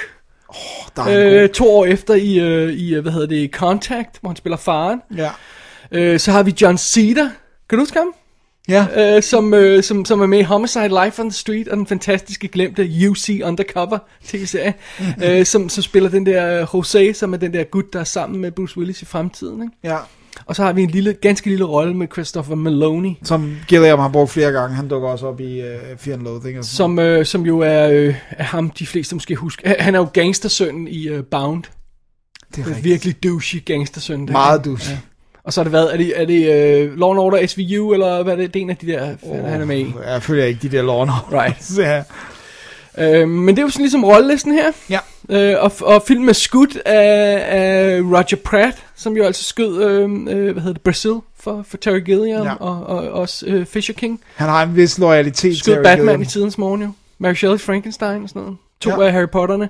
Øh, og filmen har et budget på 23, øh, nej, 29 millioner dollars, så vi er sådan i mid-range og sådan ja. noget, ikke? Og det er, rim, det er et rimelig godt budget for 95, synes jeg. Right, så og vi har... en Terry Gilliam film er det et virkelig godt budget. Vi har en, øh, måske en kompliceret historie, men ikke, ikke og, øh, øh, kalde den straightforward er måske lidt dumt, fordi den er, springer frem og tilbage i tiden og sådan noget, men, men den, er, den har en tydelig pointe, historien her. Vi skal redde fremtiden. Tydelig rød tråd, ikke? Ja. Øh, vi har et øh, acceptabelt budget. Vi har et færdigt manuskript, der er skrevet af en gut, vi respekterer. Vi har en, en rolleliste, der er sådan secure med en A-list star. Måske et par stykker af dem ovenikøbet. Så 12 Monkeys ligger for Gilliams fødder til et stensikkert mål. Ja. Han kan næsten ikke efter op. Nej, det kan han ikke. Ikke med, det- med, ikke med det manus og, og, og sådan, altså... Gør han det? Altså efter op? Ja. Nej, det synes jeg ikke. Du kan ikke lide den? Jeg, jeg, jeg, jeg, jeg, Okay, okay. Nej, nej, nej, jeg synes, han, jeg synes, han sparker den i mål. Ja, Jeg synes, det er en fremragende film. det er en fremragende film. Jeg synes, det er... øh, Jeg, jeg er helt vild med... Prøv at jeg vidste, jeg ville kunne lide den her film allerede fra starten af. Det der med, at time travel ikke var et clean koncept. Altså for dem, det var ikke bare, du går ind i en maskine og sådan... Altså han ryger jo for tidligt. Han lander jo ikke i 96, som er planen i. Ja. første omgang. Han lander jo i 90. Så allerede det med sådan, at vi kan ikke helt styre det, men vi, vi har den her teknologi, ikke? Øh, og så det der skift med både at have den dystopiske fremtid, hvor at, øh, at, at jorden er skadet af den her virus, og så have vores nutid, så at sige, ikke? hvor at, øh, at, at, at, at tingene ikke er gået galt endnu. Og, sådan, og så og så de her sekvenser på, på Sindssygehospitalet er jo mega fedt lavet, Right. og fedt skudt og spillet, og Brad Pitt får lov at gange ud. Men det er meget sjovt, fordi den berører jo så en masse af de ting, som Gilliam har har fat i før. Den dystopiske fremtid, hvor Brazil har, Ja, haft fat i. præcis. ikke? Sindssyge hospitalet, hvor Fisher King har, har- jo allerede været der. Ikke? Ja. Den, den er- er ligger jo før, ikke? Og, øh, og, øh, og sådan noget i den stil der. Øh, og, og det er ligesom om, den er, den, den er sådan... Den er skræddersyet til Gilliam på, på, med nogle, med, i nogle tematiske øh, øh, idéer, ikke? Ja. Men, men, øh, men ellers virker det jo ikke som, altså sådan en kompliceret historie, virker måske ikke som det mest oplagte for Gilliam ellers. Nej. Altså sådan time travel og frem og tilbage af forskellige tidsperioder, paradoxer og sådan noget. Nu synes jeg godt nok, filmen er overraskende tilbageholdende med sådan de her tidsparadoxer og det her, ikke? Ja. Altså med sådan moderne øhm, Inception-øjne, så er filmen jo nærmest banal, ikke? Jo, jo, den, den, den, holder fast i sådan den der kernehistorie, så går den ikke så meget ja. Ind i, hvad kan time travel. men alt andet lige, at det her sådan, den, den, den sådan fortællemæssige, mest komplicerede film, øh, Terry Gilliam kaster sig ud i. Altså, det er et puslespil, han skal... Vi er ikke rigtig klar over, at det er puslespil, der skal lægges i starten.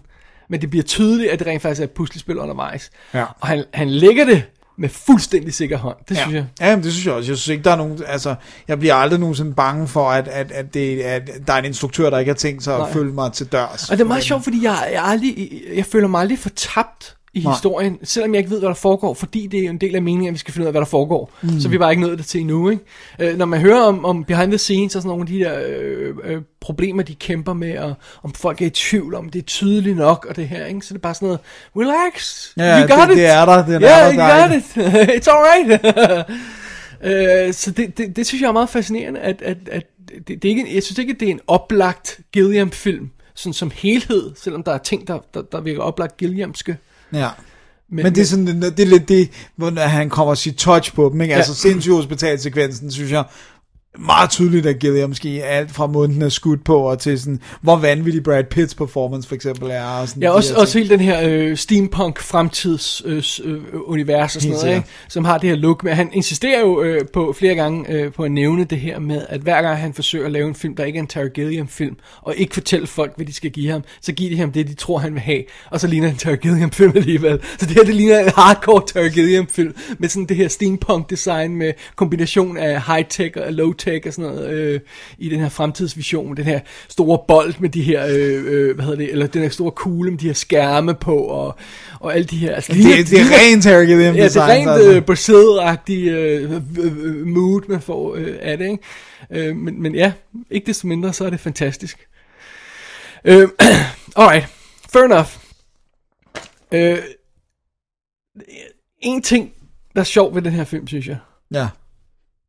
Det er, at når man ser den med nutid øjne her nu, så er det det her med, at vi kigger på Bruce Willis på en bestemt måde. Ja. Han er jo lead i filmen.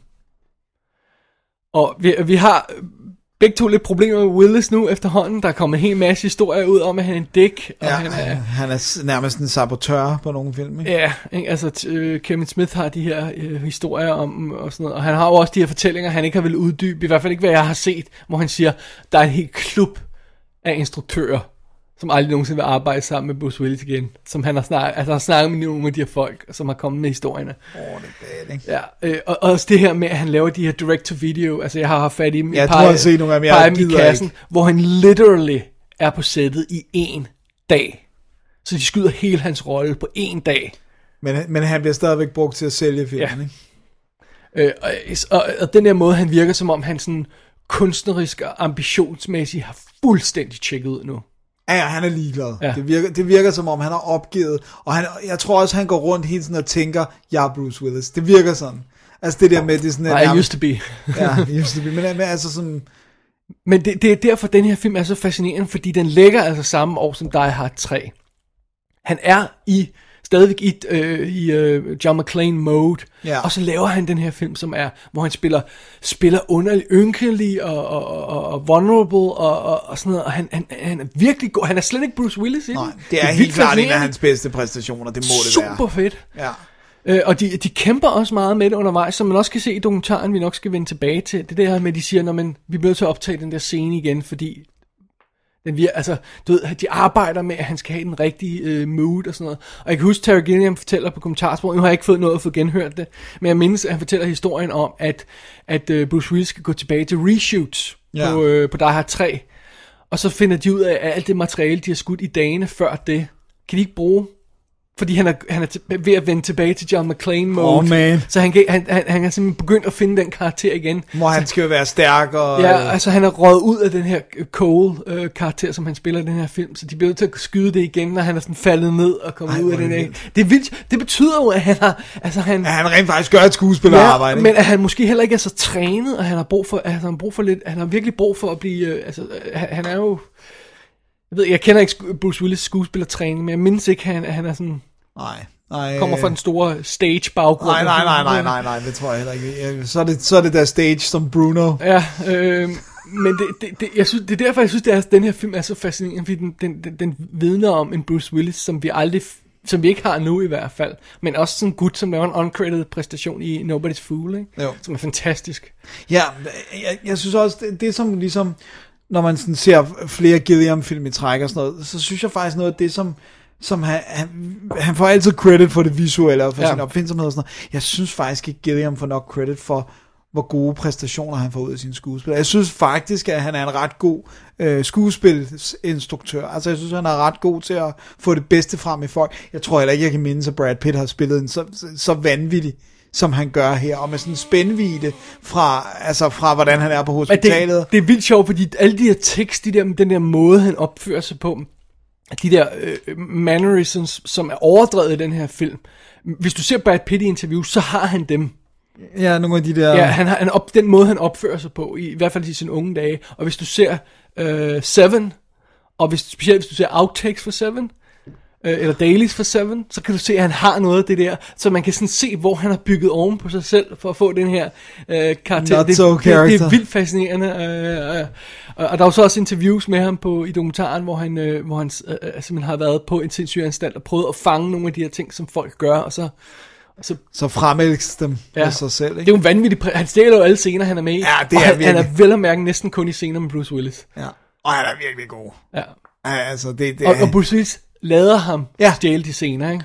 og det er nemlig ret vildt. Jeg synes, det er sindssygt at tænke på, at Bruce Willis har, altså, har skudt Die Hard 3 og den her sammen, altså, Ja. i samme år. Og sådan, altså, det, det, det, du kan næsten ikke finde mere forskellige film. Nej, det er det, skørt. det, det, det er fedt. Også fordi Men- der er men- jo også kærlighed og Ja, alle men, ting men, men apropos det, vi har snakket om med de to andre film, det er jo lige præcis derfor, at alt spiller rigtigt for 12 Monkeys, det er jo, der er den her røde tråd, og der er den her tydelige historie. Ikke? Ja. Der, er, der er et faktuelt plot med, med, med, hvad hedder det, med, med, hvad der skal gøres med den her virus, og hvordan det sker, og sådan noget. En, mystery, der skal opklares. Ikke?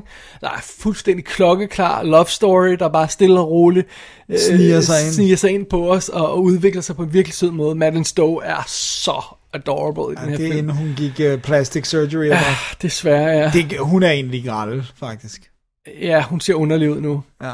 Øhm, Det er jo så, pænt, så, så. øhm, øh, og, og, og, og, og også der er den her der er den her poetiske stemning over den, som, som, som den her med, med skæbne og, og de her ting, du ikke kan røre ved i universet og sådan noget, som heller ikke virker specielt Gilliamsk. øh, Sådan, øh, øh, den måde, han sådan starter på de her øjne og, og slutter på de her øjne af den her knægt og sådan noget. Der er, er den her drømmesekvens, vi vender Ja, i tilbage til i løbet af, af filmen og sådan noget. Der er, der er nogle ting, der bare, altså det hele falder bare i hak for den her film. Dybt ja. fascinerende. Ja. Øh, der er ganske få fejltrin. En af de få fejltrin, der er, jeg har aldrig forstået, hvorfor der er den der viskestemme i hans celle nogle gange. Det virker underligt out of character for filmen. Er det ikke som om, at det, det, det er et levn fra en eller anden, anden udgave af Man, eller sådan, Ja. hvor de har ville tage den i en anden retning, Ja, ja, eller det- måske skubbe mere til forestillingen om, han er vanvittig eller ej. Ja, fordi Det er sådan et, det er sådan et misdirect. Øh, er han virkelig vanvittig? Ja, Men, og, og, og som vi også snakker om i indledningen, det, det her med i historien, den forsøger at køre i stilling med, er han vanvittig eller ikke vanvittig, det virker jo aldrig. Nej. Eftersom vi starter i fremtiden og ser, at han ikke er vanvittig. ja, så skulle de i hvert fald have, have, have skabt mere tvivl om, hvorvidt fremtidssekvenserne er drømme. Ja, eller også skulle de have startet os i, i, i 90, nuset, ja, ja. Hvor, hvor hun holder et foredrag, og så dukker der pludselig den her gut op. Altså sådan noget, altså, øh, sådan noget i den Men, stil. men det er jo også det der med, at vi får jo en anden sympati for ham, når vi ved, han er spærret inde, øh, på trods af det, han, altså, på trods af det, han siger er sandt. Det er jo sy- sympatiskabende, ikke? Hvor hvis vi leger med sådan, lad os sige, at han reelt er sindssyg, så er det bedste, der kan ske for ham jo, at han får behandling. Ja. Så det er sådan underligt at ville, ville lege med det. det. Det er ikke interessant. Det er mere interessant, om han klarer den. Ja. Altså, det, det skal være det, som er omdrejningspunktet i 12 Monkeys. Og, og man kan måske godt lege med ideen, når han begynder at tvivle på sig selv, netop fordi alle fortæller om, at han er sindssyg og sådan noget, Ja. ikke? Men det her med, at filmen forsøger at snyde os som Ja, publikum, det altså, fungerer ikke. det fungerer aldrig. Men, men det er heller ikke sådan noget, at, at filmen rigtig kaster sin vægt bagved. Nej. Ligesom om det bare ligger der, og så, så er det sådan øh, present i historien, men vi skal ikke rigtig tage det alvorligt. vel? Fordi Som film- om studiet har tænkt sådan, skal vi lige lade det være? Ja, fordi filmen ved godt, at vi ved, at, at det, det foregår i virkeligheden, ikke? Jo, Så det er det så er det det. Ja. men, men en af de ting, der er meget fascinerende i filmen, er jo, at der, er- der er jo lavet, øh, ligesom med, med, med, med Gilliams andre film, er der jo lavet den her dokumentar, som hedder The Hamster Factor. Som jo, ja, handler om det her koncept med, at øh, der er den her hamster, der ikke vil løbe ordentligt i lille hjul i baggrunden af en scene, og så bliver det hele fokus for Terry Gilliam. Meget sjovt, fordi jeg synes, den sens- sensationaliserer problemerne en lille smule, fordi det virker jo som om, den her øh, produktion har kørt Ret nærmest på skinner. Ja. De forsøger at, at køre det i stilling i dokumentaren til sådan noget med, åh, han begynder at tvivle på sig selv, åh, er han den rigtige, åh, der er jo problemer med produceren og sådan noget. Jeg køber den aldrig helt, må jeg indrømme. jeg tror, jeg tror, jeg er blevet for kynisk til den her type dokumentar her. Jeg, jeg, jeg kan huske, at jeg var meget imponeret af den, da jeg var yngre, og så den, men nu sidder jeg og sådan, kan kigge igennem sådan, ej, okay, jeg kan se, hvor... Så stem var det vist heller Hvor, ikke. ah, så, så, så, så var det vist heller ikke så svært, når alt kom til stykket, vel? Øh, den, den, og og den forklarer omhyggeligt processen bag, øh, hvad hedder det, øh, sådan laver man en film, og sådan bliver det pressematerialet valgt, og sådan. Det har jeg ikke helt så mod til mere. Jeg ved ikke, om du er noget at gense den, men... Det gjorde øh, jeg ikke, fordi jeg, det, det, det, det kunne jeg simpelthen ikke nå. Men øh, du har gar- garanteret set har mere set en den. gang før, ikke? Ja, jo. Ja. Jo, men det er rigtigt nok. Det er, det, det er sådan en, som, som man er, bliver meget imponeret af, når man er øh, 20-25 år. Ikke? Men, men det, der så er, er, er fascinerende ved den, det er jo, at den giver os en indblik i den her øh, fokusgruppe, øh, groups øh, proces. Ja, og hvor det meget her magt det test har. screenings og sådan noget, fordi det, det, det der jeg synes stadig er interessant i The Hamster Factor, det er den måde, de viser den her film for folk. Og så sidder øh, Cherry Gilliam og kigger på folk, og publikum, og publikum er fuldstændig på, ikke? og helt stille, og holder øje og, og vågne og sådan noget. Ikke? Og, så, og, så, og så står de og snakker udenfor om filmen, øh, og deres oplevelse af Terry Gilliam og et par andre folk, og han siger, åh, folk går på, og det var super fedt og sådan noget. Og så får de alle kortene tilbage, som de her folk har udfyldt, fyldt, og så havde de filmen. Og det er bare sådan noget, wait, det er sgu da ikke den oplevelse, han havde, da han sad derinde, vel? Og så bliver studiet gør i panik og sådan noget, ikke? Men de ender med at holde fast i den film, de har lavet, og lave næsten ingen ændringer, og det, det bliver også, jeg tror, det er hans største hit, ikke? Jo. Øhm, Og også øh, kritisk øh, ja, ret både kritisk og, og sådan noget. og, og sådan noget, ikke? Og, og, og, og det er bare sådan, det er sjovt, altså, øh, og der er jo virkelig sådan et eksempel på sådan en, en gut som Terry Gilliam, der virkelig har haft problemer, og også tvivler, obviously tvivler på sig selv undervejs i sin proces. Ja. At han har brug for en stærk producer, der ikke udsætter ham for det der, fordi det kan han simpelthen ikke klare. Nej, men det er også det, at hans film skal ikke få en focus group. Nej. Det skal de ikke. Men det er også derfor, han skal passe på med at lave studiefilm, fordi ja. at når du kommer op og laver film, der koster 29-30 mil, eller hvor meget, eller 46 som uh, Münchhausen, så har du altså i hvert fald dengang, nu er det jo nærmest peanuts, ikke? men dengang, der ville et studio nok øh, sige, den skal vi lige have testet foran et publikum. Ikke? ja, vi skal finde ud af, om det her, og, øh, om folk Hold fanger forstår det her. de den, ikke? Det var, jeg tror også, det er plottet. øh, Nu, vi synes ikke, det er et kompliceret plot, men, men det har man syntes dengang, og det der puslespil og sådan noget, ikke? Så, så der har været en frygt for, om folk forstod det, og det, det er det, man tester. Men problemet med focus group, det er, at du ændrer på noget, der har kostet så mange millioner dollars, ud fra hvad et lokale på 30 mennesker siger. Altså, det, det simpelthen ikke repræsentativt nok. Nej. Altså, du, det, Nej, det er også, hvor har du fundet de folk henne. Ja. Hvad er, hvad er der, og hvad er deres øh, sådan, kvalifikationer for at vurdere det? Ja. Altså, det, det, det går ikke. Det er et dumt koncept. Jeg synes, man skal gøre noget andet. Du skal have nogle mennesker, du respekterer til at se den film, og så sige... Men det men det er sjovt, fordi det siger Ter- Terry Gilliam også, og det tror jeg også, det er derfor, film, hans film er blevet, som de er blevet, og, og, og gode og sådan noget. Og han siger, at han, det er en del af hans proces. Han, han inviterer folk ind til at se film, han kender. Ja. Venner og, sådan noget, venners venner og sådan noget. Han siger, jeg er ligeglad, hvem det er. Bare, bare en lille gruppe, og så viser han filmen, og så går vi ud og drikker en øl bagefter, og så finder jeg ud af, hvad de synes om den. Øh, og så drikker jeg dem lidt halvfuld, og så finder Så jeg ud af, hvad de virkelig synes om den, Ja, ikke? præcis. som han siger på et tidspunkt. Øh, og, og, og, og, det tror jeg, det tror jeg er fremgangsmåden for en gut som ham, som laver de her film og sådan noget, ikke? Jo. Jo, jo. Du skal jo ikke have, du skal jo ikke have en film som øh, som øh, for eksempel Fisher King. Du skal jo ikke have den streamlined, så den falder i alle smag. Du skal heller ikke have en film som 12 Monkeys streamlined, så herre fru Jensen kan følge med. Det skal du absolut ikke have, for så mister du alt, hvad der er gyldent ved den. Ikke? Ja, plus hele konceptet med at kunne lave noget, alle kan lide. Det kan du ikke. Nej. Du kan ikke have en focus group, hvor alle vil give den A, eller hvad de nu rater den med. Nej, plus, tænk hvis du havde gjort det med, med, med Monty Python-filmen, ikke? Som, deliberately prøver at være nonsensical, og prøver at svine alle til, ikke? Og sådan, Jo. altså, det, det, det, så kan du ikke have, vise dem på en focus group og sådan noget. Du bliver nødt til at, at, at designe dem på en anden måde, ikke? Du er nødt til bare at stole på ja. det, du har. Ikke? Men, og det var også det, de snakkede om øh, i øh, oprindeligt, da de lavede øh, The Monty Python's Flying Circus.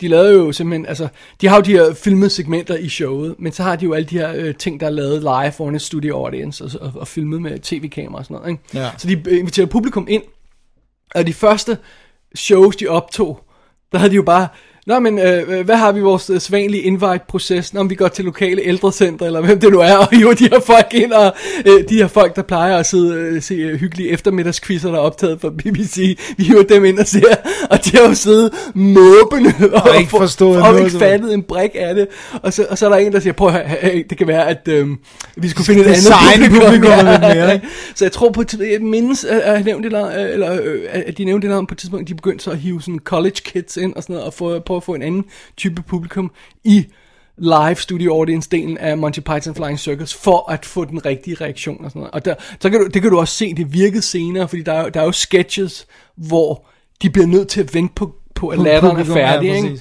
Øh, fordi den simpelthen er for høj. øh, Så, så folk er med, den dåselatter, du hører, er optaget on set, ikke? Ja, og det, altså det, er også, det er også sjovt det der med, at det, det er jo, film er jo den, den eneste kunstform, der er så meget made by committee. Altså, og det er den jo, fordi der er så mange penge involveret. Ja. Men, men det der med, øh, med en bog, ja, der er en redaktør på, og som ligesom giver dig feedback, og som du som trækker frem og tilbage. Men du beder jo ikke et lokale af øh, 100 mennesker om at læse bogen, og så give dig øh, Nej, så har, du, notes. så har du readers også ofte, øh, som, som, er, som er professionelle. Ja. Øh, Som, som ved, altså, det er jo også det, øh, men det er jo selvfølgelig også det, man gør med manuskriptfasen nogle steder. Man har jo professionelle readers og sådan noget. Ja.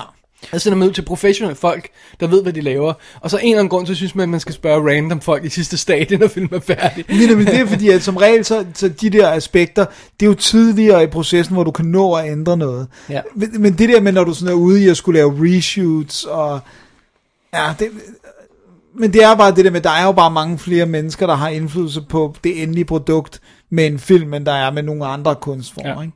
Altså når du Men laver... altså, det, det, når man ser sådan en som uh, The Hamster Factor, og ser den der proces, som 12 Monkeys er lige ved at blive offer for, ikke? Ja. så sidder man og tænker, Jamen, det er, jo ikke, det er jo no wonder, at der bliver sendt så meget shit ud i Hollywood. Altså, Præcis. det er jo no wonder. Fordi der ikke er nogen, der stoler på noget. Ja. Og, altså, det er bare sådan, jeg har det også bare sådan, du må sgu som studiechef, når du signer off på noget, så må du fandme følge det, altså Jamen, tro det er også på det, det. og, nogle gange de her ting, der bliver signet off på, og så bliver folk overrasket over, at de er i filmen, når de bliver præsenteret. Det er bare sådan noget, hvad, hvad læste du ikke manus, da du signede men off? det gør de ikke, det tror jeg simpelthen Det gør de ikke, det kan vi konstatere, at de ikke gør. Ja, fordi der kommer simpelthen for meget lort ud. Ja. Under alle omstændigheder, 12 Monkeys overlevede den proces, kom igennem i et stykke, og jeg tror, altså, det er en, jeg tror, jeg, jo, det er en klassiker. Ja, det er en jeg, klassiker. En, Jeg en, godt, ny klassiker. Ja, det, det synes jeg godt, at den er, den er, den er, den er, den er næsten, altså næsten pitch perfect hele vejen igennem. Ja. Øh, fremragende film. Fremragende film. Har, har du øh, kastet dig over tv-serien? Jeg har Øh, jeg, virkelig... jeg så øh, første afsnit af det, og det virkede perfekt til sådan en sci-fi channel serie, det her koncept med, at der er en gut, der bliver sendt tilbage og, og, og løber ind i en psykolog, øh, som, som skal... Ja, det er jo, øh, det er jo øh, hvad hedder han... Øh, ham, der spiller Pyro, ikke? I, øh, i, øh, i X-Men-filmen. Nå. Hvad han hedder. Der spiller hovedrollen i det, og så er det... Øh, Amanda, hvad hun? Amanda Schuller, hende fra, øh, er det hun hedder, fra, fra Center Stage, der spiller øh, Madeline Stowe-rollen i. Øh, så, så, altså, det, det, det, de er yngre selvfølgelig? Ja, og øh, okay men, skuespillere Ja, og men det, det jeg, det, jeg, synes, jeg har bare ikke fået fat i den, men den, den, den, den så cool ud. Ja, den er vist, første sæson er vist kommet på dansk Netflix, så vidt jeg husker. Øh, og anden sæson er sendt, og tredje sæson, jeg, jeg kan ikke huske, om tredje sæson bliver den sidste. Jeg tror, de snakker om den, eller også er det fjerde sæson. Den er i hvert fald lige fået at vide, at den, den, den går ind i sin sidste sæson på nu her. Ja. Ja. Jeg har, jeg har slet ikke fået set noget af den. Jeg, jeg kunne ikke rigtig finde ud af, men jeg synes, at, at altså, jeg, jeg havde sådan en eller anden følelse af, at filmen var nok. Ja. Men, øh, Ja, men det er jo fordi, det er, det er, det er vidderligt et smukt puslespil, der bare, hvor sidste billede i filmen for den sidste brik af det her puslespil til at falde sammen. Ikke? Ja. Øh, og den er jo identisk med den første brik. Så Ja, det er jo, så det er- Altså, det kunne næsten ikke være mere smukt. det, det, det er der, hvor man øh, siger, okay, Terry Gilliam kan godt instruere Ja, film. men? Eller, ej, det kan man en, en, før, en, en men... ting, som vi måske også har sprunget over, både her i, øh, når vi har snakket om de her tre, vi har snakket om indtil videre, er, at han skyder sin film fremragende. Ja, ja. Fremragende. Han har virkelig en lækker visuel stil, lige meget hvad for en fotograf han arbejder sammen med. Øh, han bruger det her med vidvinkel øh, og øh, øh, close-ups øh, og- øh, øh, håndholdt kamera, når han skal lave de her kaotiske scener. Men når han skal lave, han, han har nogle store, fremragende, flotte vinkler. Han har nogle lækre måder, simpelt at vise den her fremtidsvision på, og sådan noget, den her nedbrudte verden og sådan noget. Altså, det er guf. Det er virkelig Ja. guf. Ja, men han er det hele spiller. Ja. Han er både teknisk og, øh, synes jeg, så også skuespilmæssigt en god instruktør. Ja. Så 12 Monkeys, Det er et yes. det er et yes herfra. Det er et yes herfra. Ah, det er godt, vi kommer ind i noget mere, lidt mere... Øh, Ja, det er hårdt at se, uh, heldigvis skulle vi kun se en hver, men ja. altså de der, som ligesom bare ikke rigtig fungerer, right. Desværre. Øh, må jeg lige have lov til at lave en indskydende bemærkning her? Det må du Fordi gerne. jeg har jo fat i... Øh, i um, Blu-ray, den samme, som jeg har. Ja. Øh, for helvede, den står dårligt. Er der sunshine, Hvad er det? Hvad, hvad er der sket? Jeg forstår det ikke. Den er, for det første er filmen jo skudt, så den har en, an, den er en anelse douche, fordi den skal sådan, den, den er soft, fordi den skal, øhm, man skal, øh, øh, Det ideen der er, time travel. Ja, nej, det, det, det er også det der med, at han ikke helt er present. Uh, han er sådan lidt forvirret, så den skal være lidt, lidt blød. Uh, men den er også windowboxed, så den har jo en lille sort ramme rundt om hele billedet, og jeg ved ikke, hvad... hvad øh, ja. Men det virker som om, det er sådan en, der bare er blevet kastet ud. Al- Altså, ved de ikke, hvad de har? Er det, er, er det Altså, sådan, denne her uh, 12 Monkeys er ikke blevet restaureret, den trænger voldsomt til det, og, og det er jo også lidt sjovt, at, at man har smidt den her Hamster Factor dokumentar på, som jo er halvanden time, og den er videokvalitet, altså VHS-kvalitet, ikke? Ja. Øh, så den har man jo heller, jeg ved ikke, hvad den ligger på nu, men den er formodentlig skudt på video, så den kan nok ikke restaureres til, til HD-kvalitet, men, men Den kunne godt blive pænere, ikke? ja, den er, står virkelig grimt også. Og så er der jo kommentarspor på, som jeg ikke har fået genhørt, men som jeg i, i tidens morgen hørte, og som var fremragende. Ikke? Men jeg forstår, altså det er sådan helt, også hele designet og sådan noget. Jeg synes virkelig, det er grimt. Jeg synes virkelig, det, altså også, jeg tænker sådan på coveret og sådan noget. Jeg, jeg, jeg, jeg kan ikke sådan...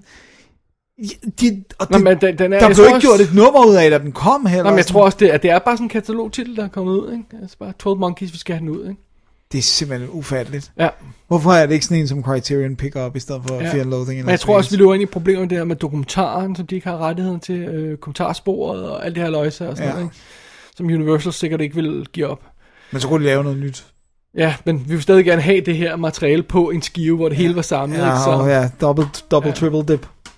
Så det ser lidt soft ud i billedet. Jeg har, øh, jeg har ikke set, at den skulle være annonceret til en, øh, en 4K upgrade eller sådan noget, fordi så kunne man forestille sig, at de lavede et nyt scan af den, men, øh, men det, det trænger den til. Det trænger den virkelig til. Ja.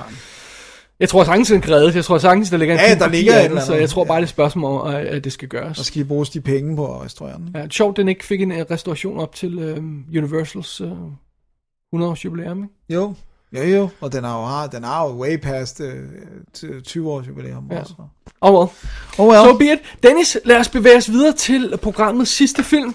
Det, Og vi går altså lidt tilbage i øh, den her kære øh, herr Gilliams CV, i det at vi hører fat i The Fisher King fra 91. det glæder jeg mig til. Hey, come on now. I told you about these people. They only mate with their own kind. It's called yuppie inbreeding. That's why so many of them are retarded and wear the same clothes. They're not human. They don't feel love. They only negotiate love moments. They're evil, Edwin. They're repulsed by imperfection, horrified by the banal, everything that America stands for, everything that you and I fight for. They must be stopped before it's too late.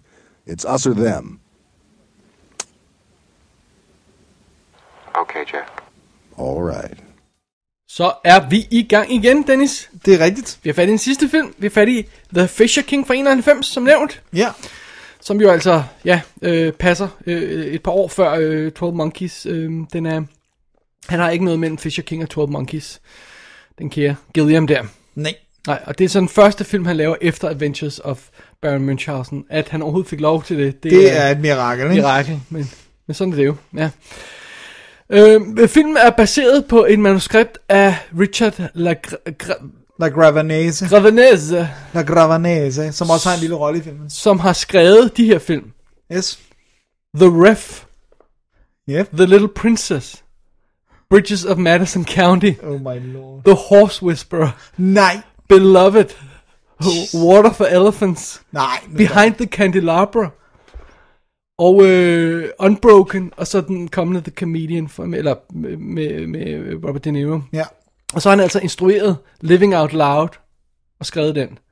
Og instrueret Beautiful Creatures, Young Adult film, og skrevet den.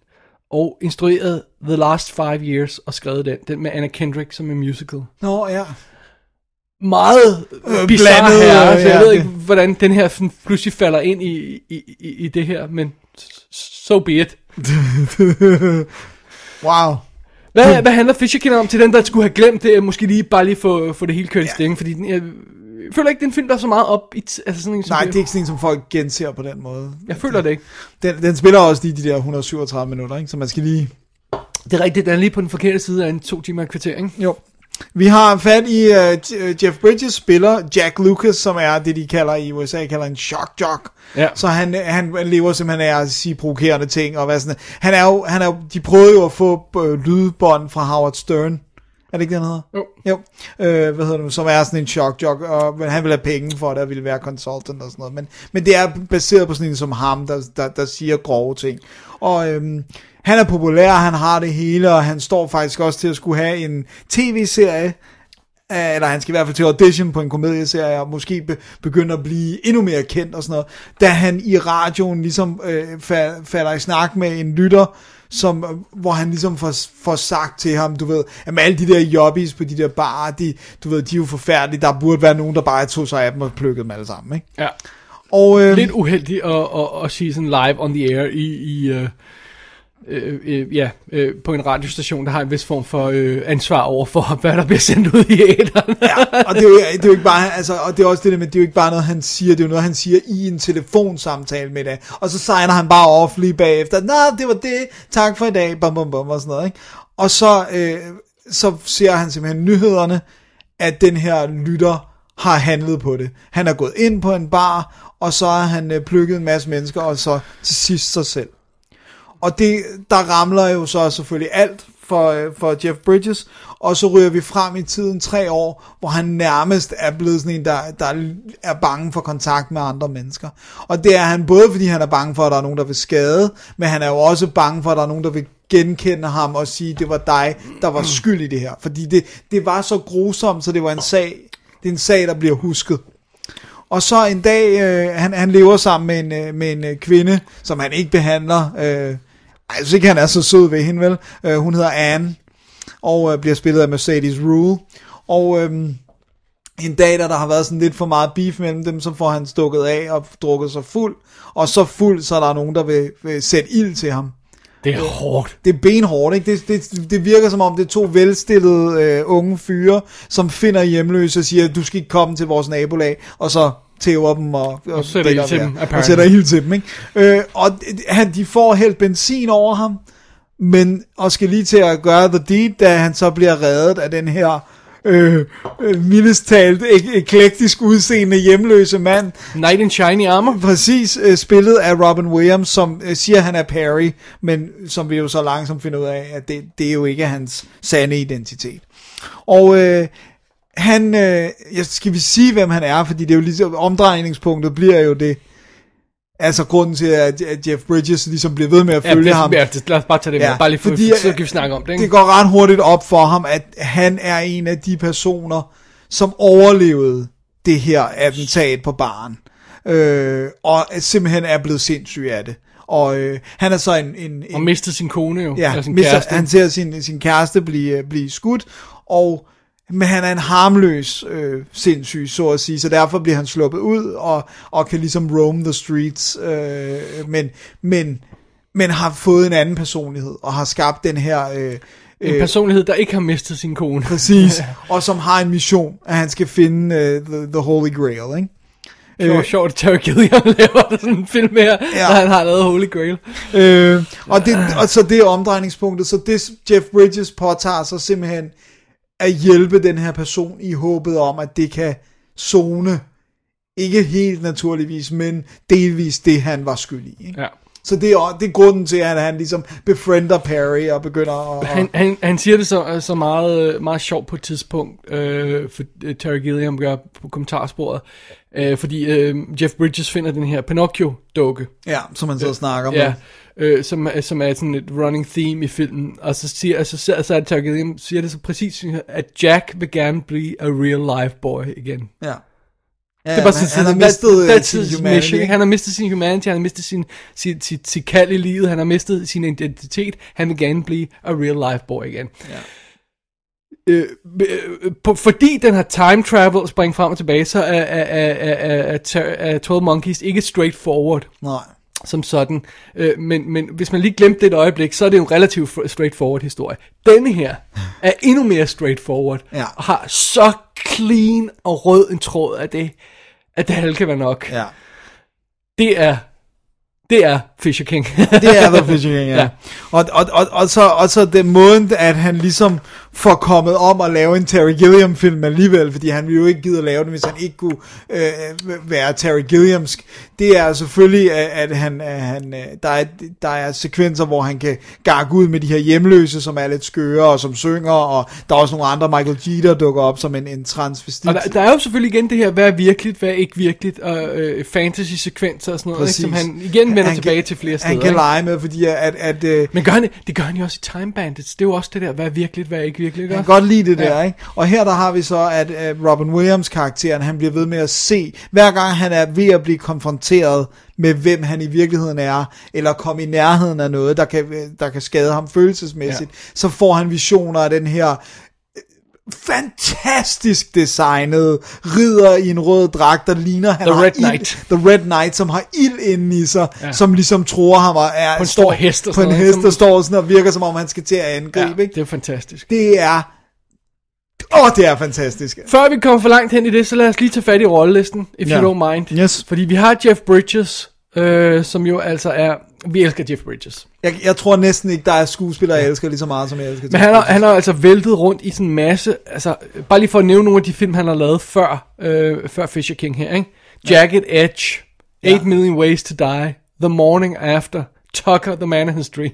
Det er ikke sådan en snorlige karriere, der sådan Nej, det er virker- faktisk mere, vi skal faktisk mere tilbage til 70'erne og starten Ja. af 80'erne, hvor han laver King Kong og Tron, Cutter's Way. Starman. Starman, ja. Øh, hvad hedder det? Men så er det jo, han laver sådan en film som øhm, The Fabulous Baker Boys. Ja. Øh, to år før. Øh, og og, og det, det, jeg, jeg tror, det er den, der mere sådan etablerer ham som det der leading man material på en helt anden måde, end nogle af de andre har gjort. Fordi ja. han er Han er he's good looking. He's good looking, Ikke? og han han, kan har- synge, han kan spille og sådan noget. Ikke? Han er- kan det hele. Ja. Så, så det tror jeg virkelig, han Men efter det her, så, så er det jo også ligesom om, han, han, han, han begynder at lave mærkelige ting. Altså, han laver The Vanishing, hvor han spiller uh, The, The Bad Guy. Bad Han laver. Fearless. Han laver Blown Away. Han forsøger at lave øh, Hollywood actionfilm. Den er så god. Jeg elsker Blown Away. Øhm, så han er all over the place, men Jeff Bridges har bare et eller andet. Ja. Og, Men det er også det, der med- den her rolle er perfekt til ham på en eller anden måde. Det er sjovt. Og det er også det der med, at han har alle de der stadier, fordi det, det, folk glemmer det der med, at han har jo været barneskuespiller. Han har været Disney-barneskuespiller, ikke? Han Og har været så- Kurt Russell. Ja, præcis, han har været Kurt Russell. Og så kommer hele den der sådan lidt genre ting med, med King Kong og, og, og Tron og, hvad hedder det, og øh, Starman, ikke? Og, og så kommer de der underlige midt, slut 80'er ting, hvor man sådan lidt... Og så kommer 90'erne, hvor han begynder at være leading man og lave action. Og Men nu er han Big Oscar-skuespiller noget. jo, ikke? Præcis. Og det, han- det var han bare ikke dengang. Men han havde allerede haft tre Oscar-nomineringer. Right, ja, sure, men, men han er ikke det, man kalder en Oscar-skuespiller. Nej, nej, nej, nej. Han er ikke sådan Jack vandt- Nicholson. Nej, sådan og han igen en af dem, hvor at, da han så endelig vandt, var det sådan lidt irriterende, at han vandt for Crazy Heart. Ja. He, he, god ind, men pff, ja. Okay, Robin Williams som Ja. Perry. Han, er jo, han laver jo, øhm, den er fra 91, den her. Han laver ja. to år før, laver han uh, Dead Post Society. S, øh, året før, så laver han både Cadillac Man og Awakenings. Ja, Cadillac Man er øh, virkelig ikke en god film. Nej. Men Awakenings er sentimental, men og god. samme år, så har han, øh, han spiller han en lille rolle i Dead Again, som er fabelagtig. Og han laver Hook, og så laver oh. han den her. Så, det, så kan du mene om Hook, hvad du vil, men det er godt nok også all over the place, var for, for den kære øh, øh, Williams. Det er ikke sådan, at han siger, han, han laver ikke den der, han trækker en streg i sandet og siger, nu vil jeg være seriøs, nu gider jeg ikke det her comedy. Nå, nej, han vælter stadigvæk rundt i alle mulige ting, ikke? Ja, og der er jo også comedy-aspekter i den her. Ja, absolut. Selvom det ikke er en komedie. Hvis vi lige tager resten af rollelisten, gøre Mercedes. Rule spiller Anne, som sagt. Det er hende, der hun er med i uh, uh, Married to the Mob, for eksempel. Og hun spiller øh, moren i Last Action Hero, Ja. man kan huske det. Og så har hun en fantastisk tilbagevendende rolle i Frasier, i en lille øh, håndfuld afsnit. Men det er ligesom om, at, at hun er fadet lidt væk. Ja, altså, hun, der hun er allerede en CD. tæt på, øh, in all uh, respect, hun er en smuk kvinde, men hun er allerede tæt på at være mormateriale, den her, ikke? Nå, men hun var mega hot. Super hot, Hun har formerne til at sige, Absolut. var, var, Sunshine, ja. Uh, Amanda Plummer spiller, uh, spiller Lydia, som ja. Ja. er den søde pige, som, uh, som Perry er lidt forelsket i. Og hun har jo altså lavet, uh, eller laver efter den her, laver hun Pulp Fiction og Prophecy, for eksempel i 94 og 95. Hun Ja. laver mærkelige ting. Hun, Hun laver er- stadig ting. Nu er hun noget på noget tv-serie, så I don't vidt jeg know. husker.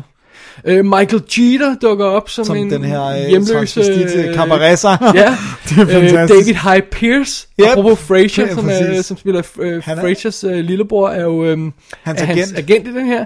John DeLance, øh, Lancy spiller øh, en, en tv-producer i den her film. Det er ham, folk kender som Q fra, øh, fra øh, The Next Generation, Star Trek Next Generation. Nå, ja, ja, ja. Og så har vi det her deep dive trivia, det her, Dennis. Hvem er det, der spiller gutten, der går amok i, øh, i hvad hedder det, øh, og, og, øh, som ringer ind til radioen, og som går amok som skyder, efter- ja. ja. Han, er- man ser ham jo ikke så meget i close-ups. Han har briller og Aha. blond hår. Hvem er det? Jeg kan ikke... Uh... Det er en skuespiller, der hedder, skal lige have, hvad han hedder, Christian Clemenson. Det er ham, der er øh, makkeren i The Adventures of Briscoe County Jr. Det er ham, der er Bruce, øh, Bruce øh, hvad hedder han? Campbells. Campbells, øh, den- nørdede gut der. der Ej, hvor er det... Er det ikke sjovt? Det er med vildt. Øj, Det er et, øh, ja. Ja, fordi han har jo igen det der med, så har vi jo også, der er en, vi ser jo den her sitcom, som, som uh, Jeff Bridges skulle have været, og der er det Harry Shearer, der spiller uh, den sitcom-rolle, i Ja. vi ser i en scene eller sådan Well, noget. forgive me! ja, som er, den er så fed, den scene, hvor han bare bliver ved med at stå og sige det, ikke? Og der skulle han have sagt meget mere, Jeff Bridges, da han øver replikken, inden det her er sket, hvor han skal til, til audition, så bliver han ved med at finde måder at sige, forgive me, og det er så fedt, fordi han kan ikke finde ud af at bede om tilgivelse. Det er det, der er så tydeligt i den Men, scene. du snakker om den, hvor han sidder i badet med, Ja, og sådan og, noget. Ja, og, og, og, og, har- han står foran vinduet og kigger ud over byen Ja, ja, i sin uh, penthouse-lejlighed. Han kan simpelthen ikke sige sætningen, forgive me, på en måde, der er troværdig. som er det springende punkt for den karakter, han skulle spille i sitcom. Præcis. Og så, så synes jeg, det er sjovt, at, øh, hvad hedder hun, øh, Ka- Kathy Najimy, som man kender fra sådan Ja. nogle, hun spiller sådan en øh, videobutik-kunde, som øh, beder om noget sødt comedy, og så anbefaler han porno. Ja. Ja. Og så Tom Waits, som en, øh, en ja, veteran i rullestol. ikke? Det er også... Det er en fed cast, det er altså virkelig en fed cast. Men, men det står og falder jo selvfølgelig på de to centrale hovedroller, tre hvis man tæller hende med, Ja. øh, øh, som, som øh, hvad hedder det, Jeff Bridges og, og Robin Williams, og det er Robin Williams, altså, ej okay, jeg ved ikke, det er neck and neck med Dead Post Society, men han er her fan, jeg tror aldrig, han har været bedre, ikke? Nej, det, det, han har heller aldrig fået materiale eller instruktører, der har stolet så meget på ham, Nej. som Peter Weir, Weir gør med Dead Poets øh, og, og, og Terry Gilliam. Og, og, og det er sjovt, fordi Gilliam snakker om det på kommentarsporet. Han siger det der med, at folk tror, at, at Robin Williams er den her out of control gut, som bare improviserer hele tiden, som man ikke kan få noget reelt ud af. Ikke? Og siger nej, nej, det er slet ikke sådan, han er. Han er totalt fokuseret. Han giver det, der står i manuskriptet. Han laver det take, og så får han lov til at run wild bagefter. Hvis han har noget. Ja, hvis det er han også har den noget. der med di- di- Ja. dialog. Har du noget? Har Ja. du en eller anden idé og sådan noget? Og, og, og der var også ting, hvor han nærmest ikke kunne få ham til at være gakket nok. Ja. Der er den her scene, hvor han skal simulere, at han, øh, at han tager en giant øh, dump. Og, og, og han, der ville Terry Gilliam have, at det skulle strække sig ud i det absurde. Og det kunne Williams simpelthen ikke. Så det er, det er klippet sammen med 3-4 takes, hvor Det han er meget sjovt, fordi man tænker, ah, det må da være scenen, han, han elsker at lave, ikke? Ja, men det, det er ligesom om, den kan han ikke Men, komme men, men det er også fordi, han, jeg tror, han har respekt for karaktererne. Han er inde i hovedet på karaktererne. Han forsøger sådan at holde tilbage. Han vil ikke have, at det bliver for wacky. Ja. Øhm, Han skal heller aldrig blive grinagtig. nej, men det er meget sjovt, fordi. Spielberg fik jo holdt ham for meget tilbage i Hook. Øh, altså sådan, så han ikke fik lov til at slippe løs overhovedet. Ikke? Nej. Øh, og, og der har også været øh, øh, øh, film, hvor han blev er, er sluppet for meget ud, ikke? Og, og bliver vanvittig og sådan noget. Ikke? Øhm, hele karakteren i Aladdin er resultatet af, at han blev sluppet fri. Ja.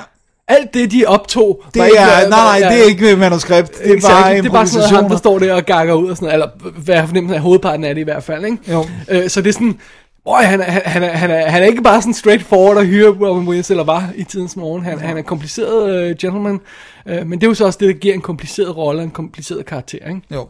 Og det er, det er en, altså det, det her det er en film, der mange scener, altså knuser mit hjerte. Altså, det, er, det lad- er, Hvis du don't mind, vend tilbage til det om lige et øjeblik. Alright. Det, øh, jeg vil gerne lige tage fat i noget andet. Apropos den røde tråd, og apropos den rejse, som den her film går igennem. Det er så clean og smukt etableret. Hele credit-sekvensen, hvor vi følger den her shock jock, hvor vi ser, hvad han er for en type.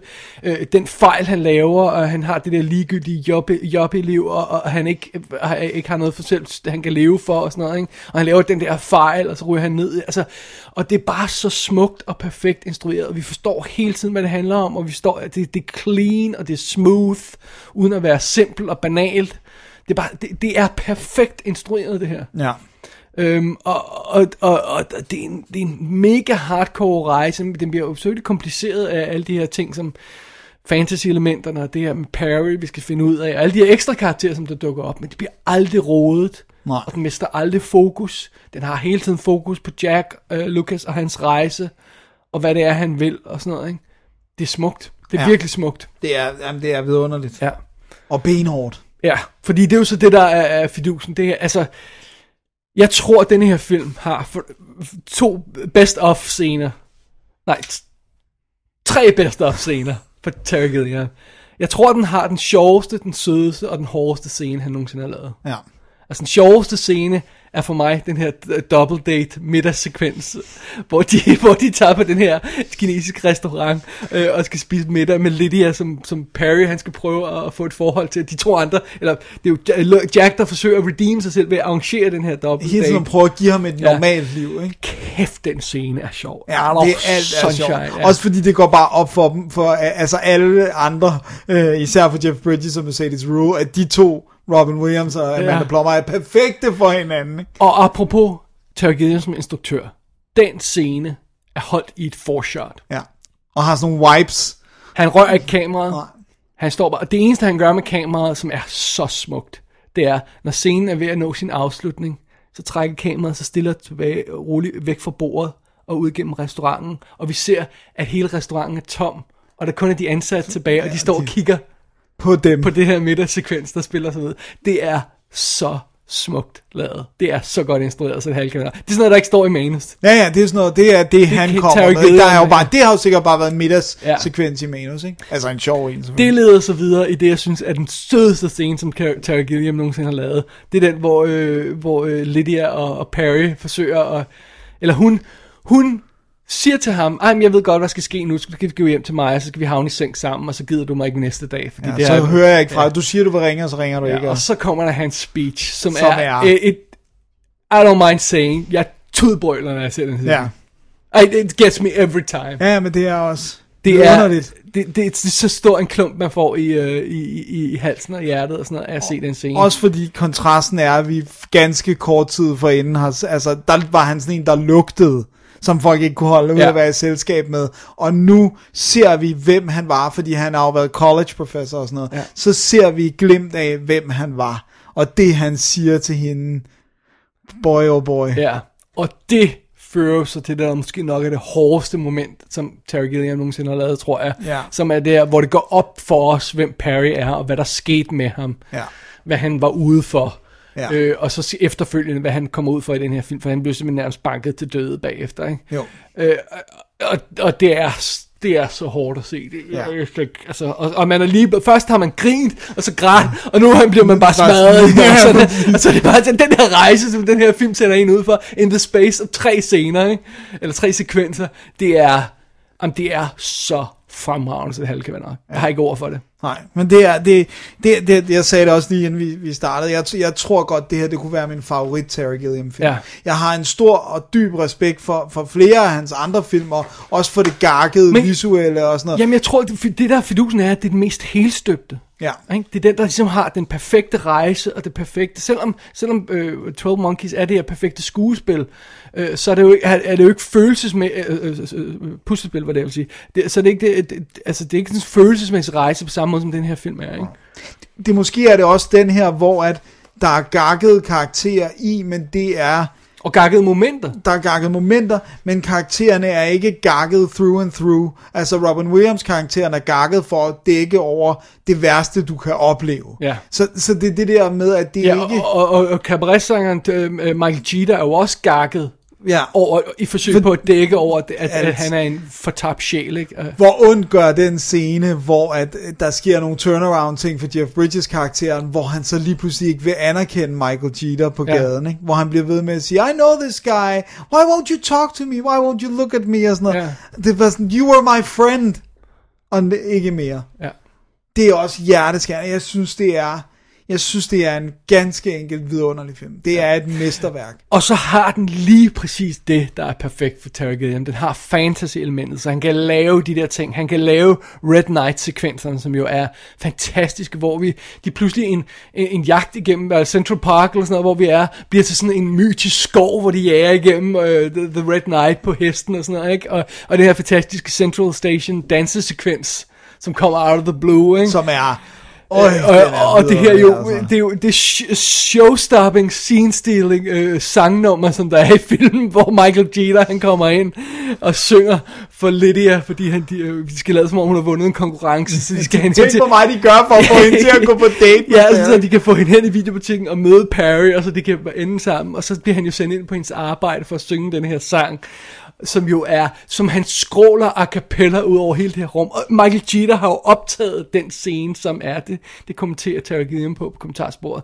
Han har optaget den rigtigt. Det er ja. ham, der synger, og han lavet den fire på. gange. Ja, det er så. Og det mest insane, sådan afslørende kjole, og sådan lidt sådan efter make-up og ballonger, og Ja, det er øh, altså efter ballon, øh, make-up øh, ved siden af overskægget, vel at mærke, Ja, ikke? så er der det der skal læbestift på overskæg.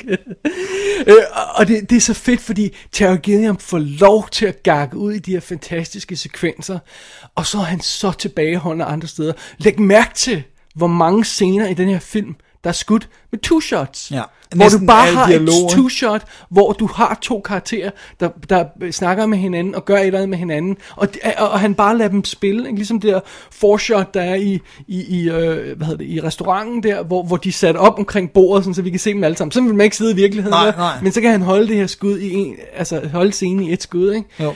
Og hvor han bare sådan træder tilbage og lader dramaet, han har etableret udspil sig. Det, det, det, er så det er tilbageholdende på de rigtige steder, og han giver den fuld gas på de andre steder. Ikke? Og jeg så også for mig, at viser det også, at det viser, at Terry Gilliam har en forståelse for, for de her dybereliggende følelsesmæssige øh, øh, kernehistorieaspekter, hvor at, det kan man godt tvivle på på nogle af hans andre film, hvor det netop får lov til at blive, nu gakker vi ud, men, men, men hvor er hjertet i det her, ikke? Og Ja. ja. Fisher King er jo den film, der er hans, der er mest hjerte. Altså, øh, det, det må det være. Jamen, det er det. Og, og, og, og, det, det er simpelthen, det synes jeg klæder ham. Ja. Jeg synes, det og så, klæder så, ham. og så er det en perfekt kombination af noget virkeligt, og så de her fantasy, hvor man ikke føler, at, at, at det ene har været fokus, at han helst vil lave det ene, og han helst vil lave det andet, og sådan noget, ikke? Øh, så det, det, det, det, den spiller så godt. Ja. Men det er jo som sagt også den mest Oscar-nominerede Terry Gilliam-film. Fem priser er nomineret til, jeg har listen her. Ja. Øh, Mercedes Rule vandt jo for bedste supporting actress Ja. i en mest, altså, Hun er også god. hun er scene stealer. Ja, det er hun. Hun er hun spiller sindssygt altså god. vel at mærke op mod øhm, Jeff Bridges. Jeff Bridges i hovedparten af scenerne. Ikke? Ja. Øh, bedste øh, mandlige hovedrolle, Robin Williams, den tror jeg ikke, jeg gættede på, vel? Nej. Ja. Og øh, bedste øh, manuskript, Ja. og øh, scenografi og musik. Og hvem, øh, hvem er det nu, der har lavet musikken? Det kan jeg ikke engang huske. Øh, George Fenton. Ja, George Fenton. Det, det er en perfekt film. Fisher King er Den er virkelig perfekt. fremragende. ja. Jeg kan ikke sætte en finger på noget. Det- Det, det, skal være længden Ja, der. jeg skulle, lige sige, jeg skulle lige til at sige, det eneste minus er, du kommer ikke til at smække den på så ofte, fordi den er, altså, altså det er sådan en film her, hvis den havde været 100 minutter, så havde du set den øh, 1000 gange. Ikke? Men den her rejse kræver de 137 Jeg vil ikke vide, hvad jeg skulle klippe. Nej, det, ja, det kunne Der er, jeg ikke, der er jo ikke et dull moment i Nej, den. Der er, jo ikke, der, der er jo ikke noget fat på den her film overhovedet. Der er ikke noget sted at klippe, så det er bare sådan mere sådan det her med, at du skal sætte dig ned og sætte en, en to og en halv time af til at se filmen. Ikke? Jo. Så det er det. Så er det det. Ja. Og øh, vi har den her, øh, jeg har den her Blu-ray, den danske Blu-ray Collectors ja. Edition hedder den, hvor der ikke er skyggen ekstra materiale på. Der er ikke engang knap til ekstra materialet. Nej, nej, og der er heller ikke en knap til chapters. Nej. Der er setup og play. Ja. Øh, og jeg må, du- var ret hård ved den. Jeg synes, den stod fremragende. Så er det rigtigt? Ja. Synes du ikke, den var for soft i nogle scener? Nej, den er rimelig grynet, øh, men, men, men det synes jeg, altså det skal den også være, ikke? Øh, og hvad jeg kunne se, så er det sådan cirka den samme transfer, der er på, på Criterions øh, udgave, som jo altså har kommentarspor og noget interviews, ekstra materialer og sådan noget. Ja, løjse. der er vist en ret fed dokumentar, som jo så har noget at få Robin Williams med og sådan Den noget. her er bær- ja, lad os lige stoppe ved det et øjeblik, fordi han, er jo, han når altså også at, at give sit besøg med i uh, Adventures of uh, Baron Münchhausen dokumentaren, ikke? Hvor uh, han snakker om det der med, han siger, at han er blevet simpelthen røvrendt af producer så tit, så han vil ikke lade dem kreditere sig for filmen. Han spiller The King of the Moon, ikke?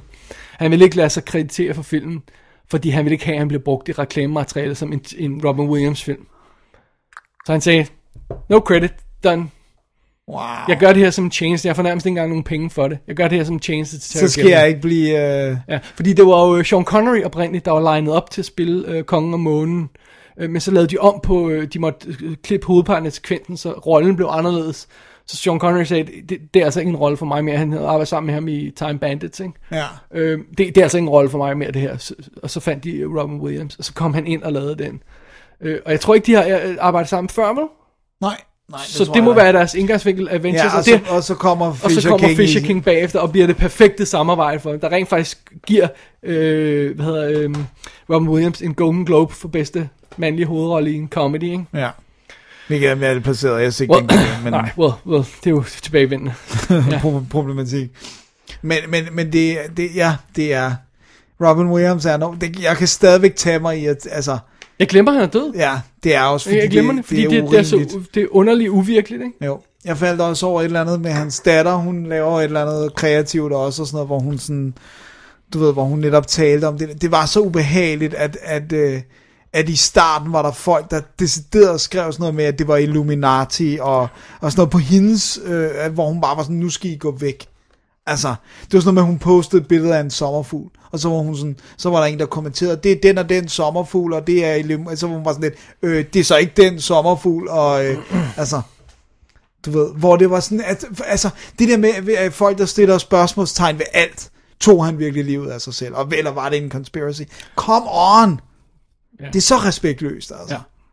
Nej, det er værre med de her folk, der, der tror, at, øh, hvad hedder Sandy hvad den hedder, kalder, det var skolen, der blev... Nå ja, det er heller ikke sket. Ja, det er ikke sket i virkeligheden, det er bare skuespillere.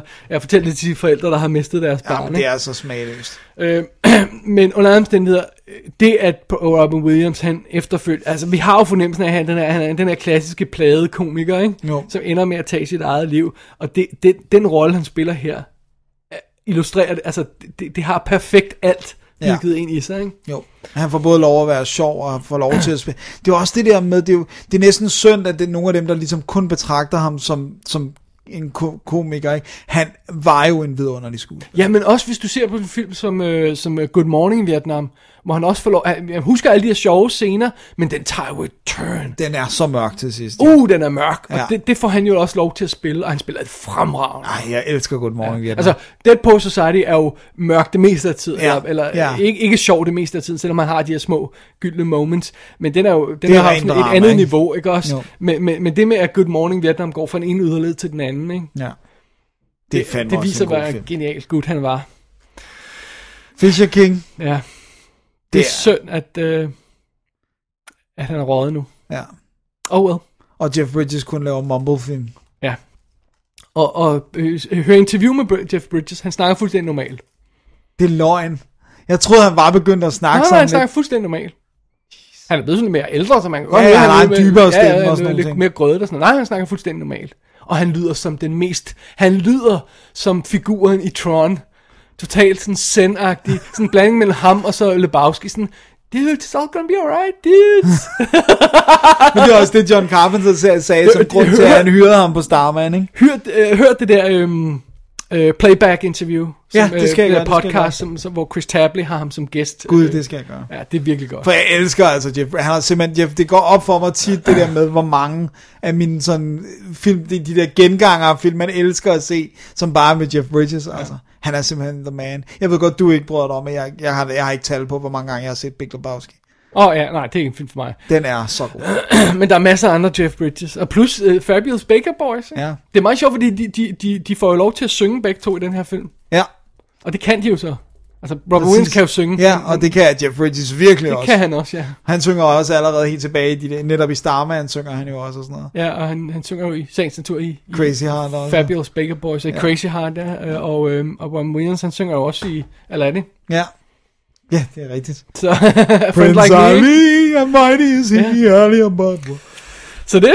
Det er dejligt. Ej, Fisher King er en fremragende film. Det er synd, der er sådan en, en, en, en skrabet udgave på, på Blu-ray, på dansk Blu-ray, men, ja. men altså, så kan man jo øh, gå ud i verden og finde den, den større udgave, hvis det er. Men det er jo kun Criterion, der har lavet sådan en pakke, ikke? Jo. Ja. Så det, er, det, det bliver nok lidt spicy at få fat i. So be it. So be it.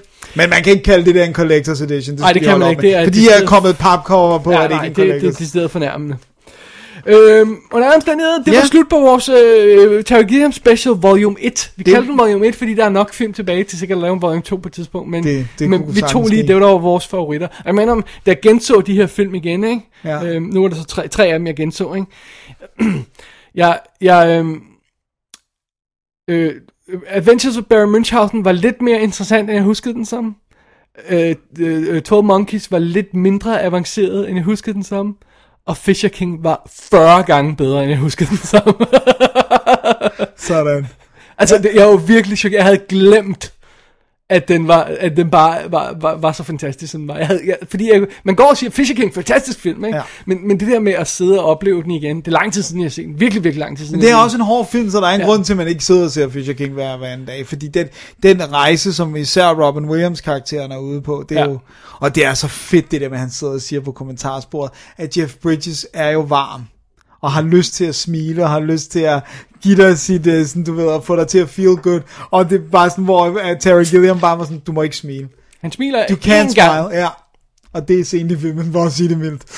Det er vist næst sidste scene. Ja, altså, det, det, sådan, han, han, han, det var bare sådan, du ved, han hele tiden havde lyst til at make uh, things alright med det smil der, hvor Terry Gilliam var, you can't. Nej, you can't smile. don't do it, don't do it.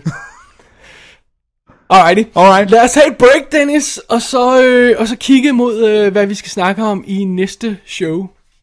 Som er om 14 dage. Jeg sagde ikke noget. Hvad? Jeg sagde ikke noget. Jeg Jeg sagde ikke sagde noget. Okay, godt, godt. Ja, ja Rane kom bare lige ind til dig i forkøbet der. Alright. Pretty impressive, huh? oh, but don't let it scare you. As formidable as it seems, everything has its weakness. Hey, at least there's no modes. You can't just break into Langdon Carmichael's house. This man's done nothing. Hey, I'll deal with this. Jack, let's go through this one more time, okay? Look, please, listen There to is me. the Listen Holy to Grail Me. in- Listen to me. Don't start drooling or rolling your eyes when I tell you this, but you shouldn't be doing this. There is no Holy Grail. Jack, ye of little faith. Jack, there has to be a grail. What were the Crusades? A Pope's publicity stunt? Oh, you heathen, there's a grail. Hey, Come hey, on. hey, hey, wait, look, wait, wait, wait, wait, wait a minute, look. Hey! You're only partly insane. People like you can lead semi-normal lives. You can get a job. I have a job, Jack. I have a quest. I take it back. You're fucking deranged. You're gonna get yourself killed trying to get in there. That's so sweet. Now I know what you're trying to do. You're trying to protect me, aren't you? You think there's danger in there. No, no, I think you're a moron, and I don't want to get in trouble. You care. Jamen, så nåede vi afslutningen, Dennis, af Double altså. Definitive DVD Podcast Special nummer 131. Ja. Ja, som sædvanligt går man ind på www.dk, klikker på arkiv og klikker på Special 131, så kan man se links til de ting, vi har snakket om i dag. Skal jeg huske at lægge link til den her bog? Ja, ja Losing den her. Light, ja. ja, ja, det, det, Ja. ja. den har jeg faktisk ikke læst. Så. Og et good one. Der er også en god en om, øh, om Brazil, selvfølgelig, i sagens natur. ja, men, der er noget rigtig godt for ja, men øh, så det er det. Ja, jeg synes ikke, vi skal have en ugens anbefaling. Nej, fordi det bliver, det bliver Fisher King. Ja, præcis. det er vi enige om. Det, det er ikke en rigtig anbefaling. Nej. Øhm, Terry Gilliam, vi har som sagt... Øh, lad os se, hvad, hvad, hvad, hvad mangler vi af hans film? Øh, Jabberwocky gider ikke Nej, at, det at, gider at, heller se. ikke. Den Men vi mangler Time Bandits. Time Bandits man- mangler. Meaning of Life øh, har jeg store problemer med. Ja. Og den Har har, du- jeg heller ikke instrueret rigtigt. Har du ikke anmeldt den? Øh, på bloggen, jo, tidens morgen, ja. Og, og så uh, Thailand har jeg liggende her. Brothers Grimm. Det er altså ikke toppen af poppen, vi har tilbage. Men uh, jeg, vil godt, jeg vil godt give Brothers Grimm en chance. Jeg Men måske at ikke nødvendigvis sin special. Nej, men jeg har hørt, at den sådan visuelt skulle være ret interessant. Øh, Måske kan vi overveje en, en volume 2, når, når han har øh, fået sin Donkey Shot. Øh, man kunne godt sige Time Bandits, Brothers Grimm, Thailand, og så uh, Don Quixote. I guess you could, ja. Yeah. Ja, you could. Ja, okay, det må vi lige overveje. Potentially Ja, you could. ja, det må vi lige overveje. Ja. Alrighty. Alright. Men under, under, under alle omstændigheder, så var det, hvad vi havde valgt at bringe i dagens show. Ja. Ja. Hvad skal vi sige? Så skal vi sige, at øh, næste show bliver et almindeligt show. Ah, almindeligt almindeligt show. anmeldelsesshow. Ja, ja. Og det bliver om 14 dage. Ja. Og øh, du ved ikke endnu, hvad du kommer til at se. Jeg tror, jeg prøver at se en tv-serie, som er oppe i tiden. Mm-hmm. Ja. Ja. Den sejler rundt. Ja. Og, Og, så, øh, og du, Dennis, du skal jo se en Oscar-nomineret film. det skal jeg nemlig. Utroligt nok øh, er den også nomineret. Og øh, ja, og altså fra... Den var nomineret. Det, det er en, den er fra sidste år. Ja, Så det er og der var ned. Skal vi øh, afsløre det? Der var noget til én pris. Men den var der. Så til kan man den jo nominering. prøve at kigge igennem, se at regne ud, hvad det er. Ja. Ja, ja. Og det er ikke en kortfilm eller Ja, en... ved- øh, go. så- Dennis har set en tre minutter lang animeret kortfilm Det var sindssygt god. om en and.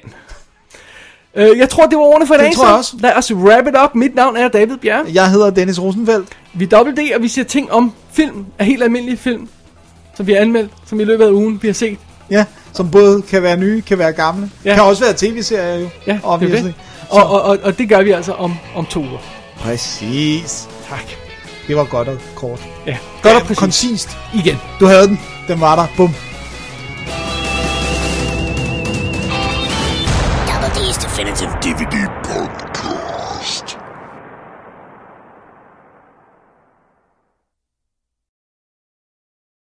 Alright. Let's do it. Let's do it, igen. Let's, let's, let's, uh, let's give these people air. Let's give these people air and do the afternoon recording. Okay.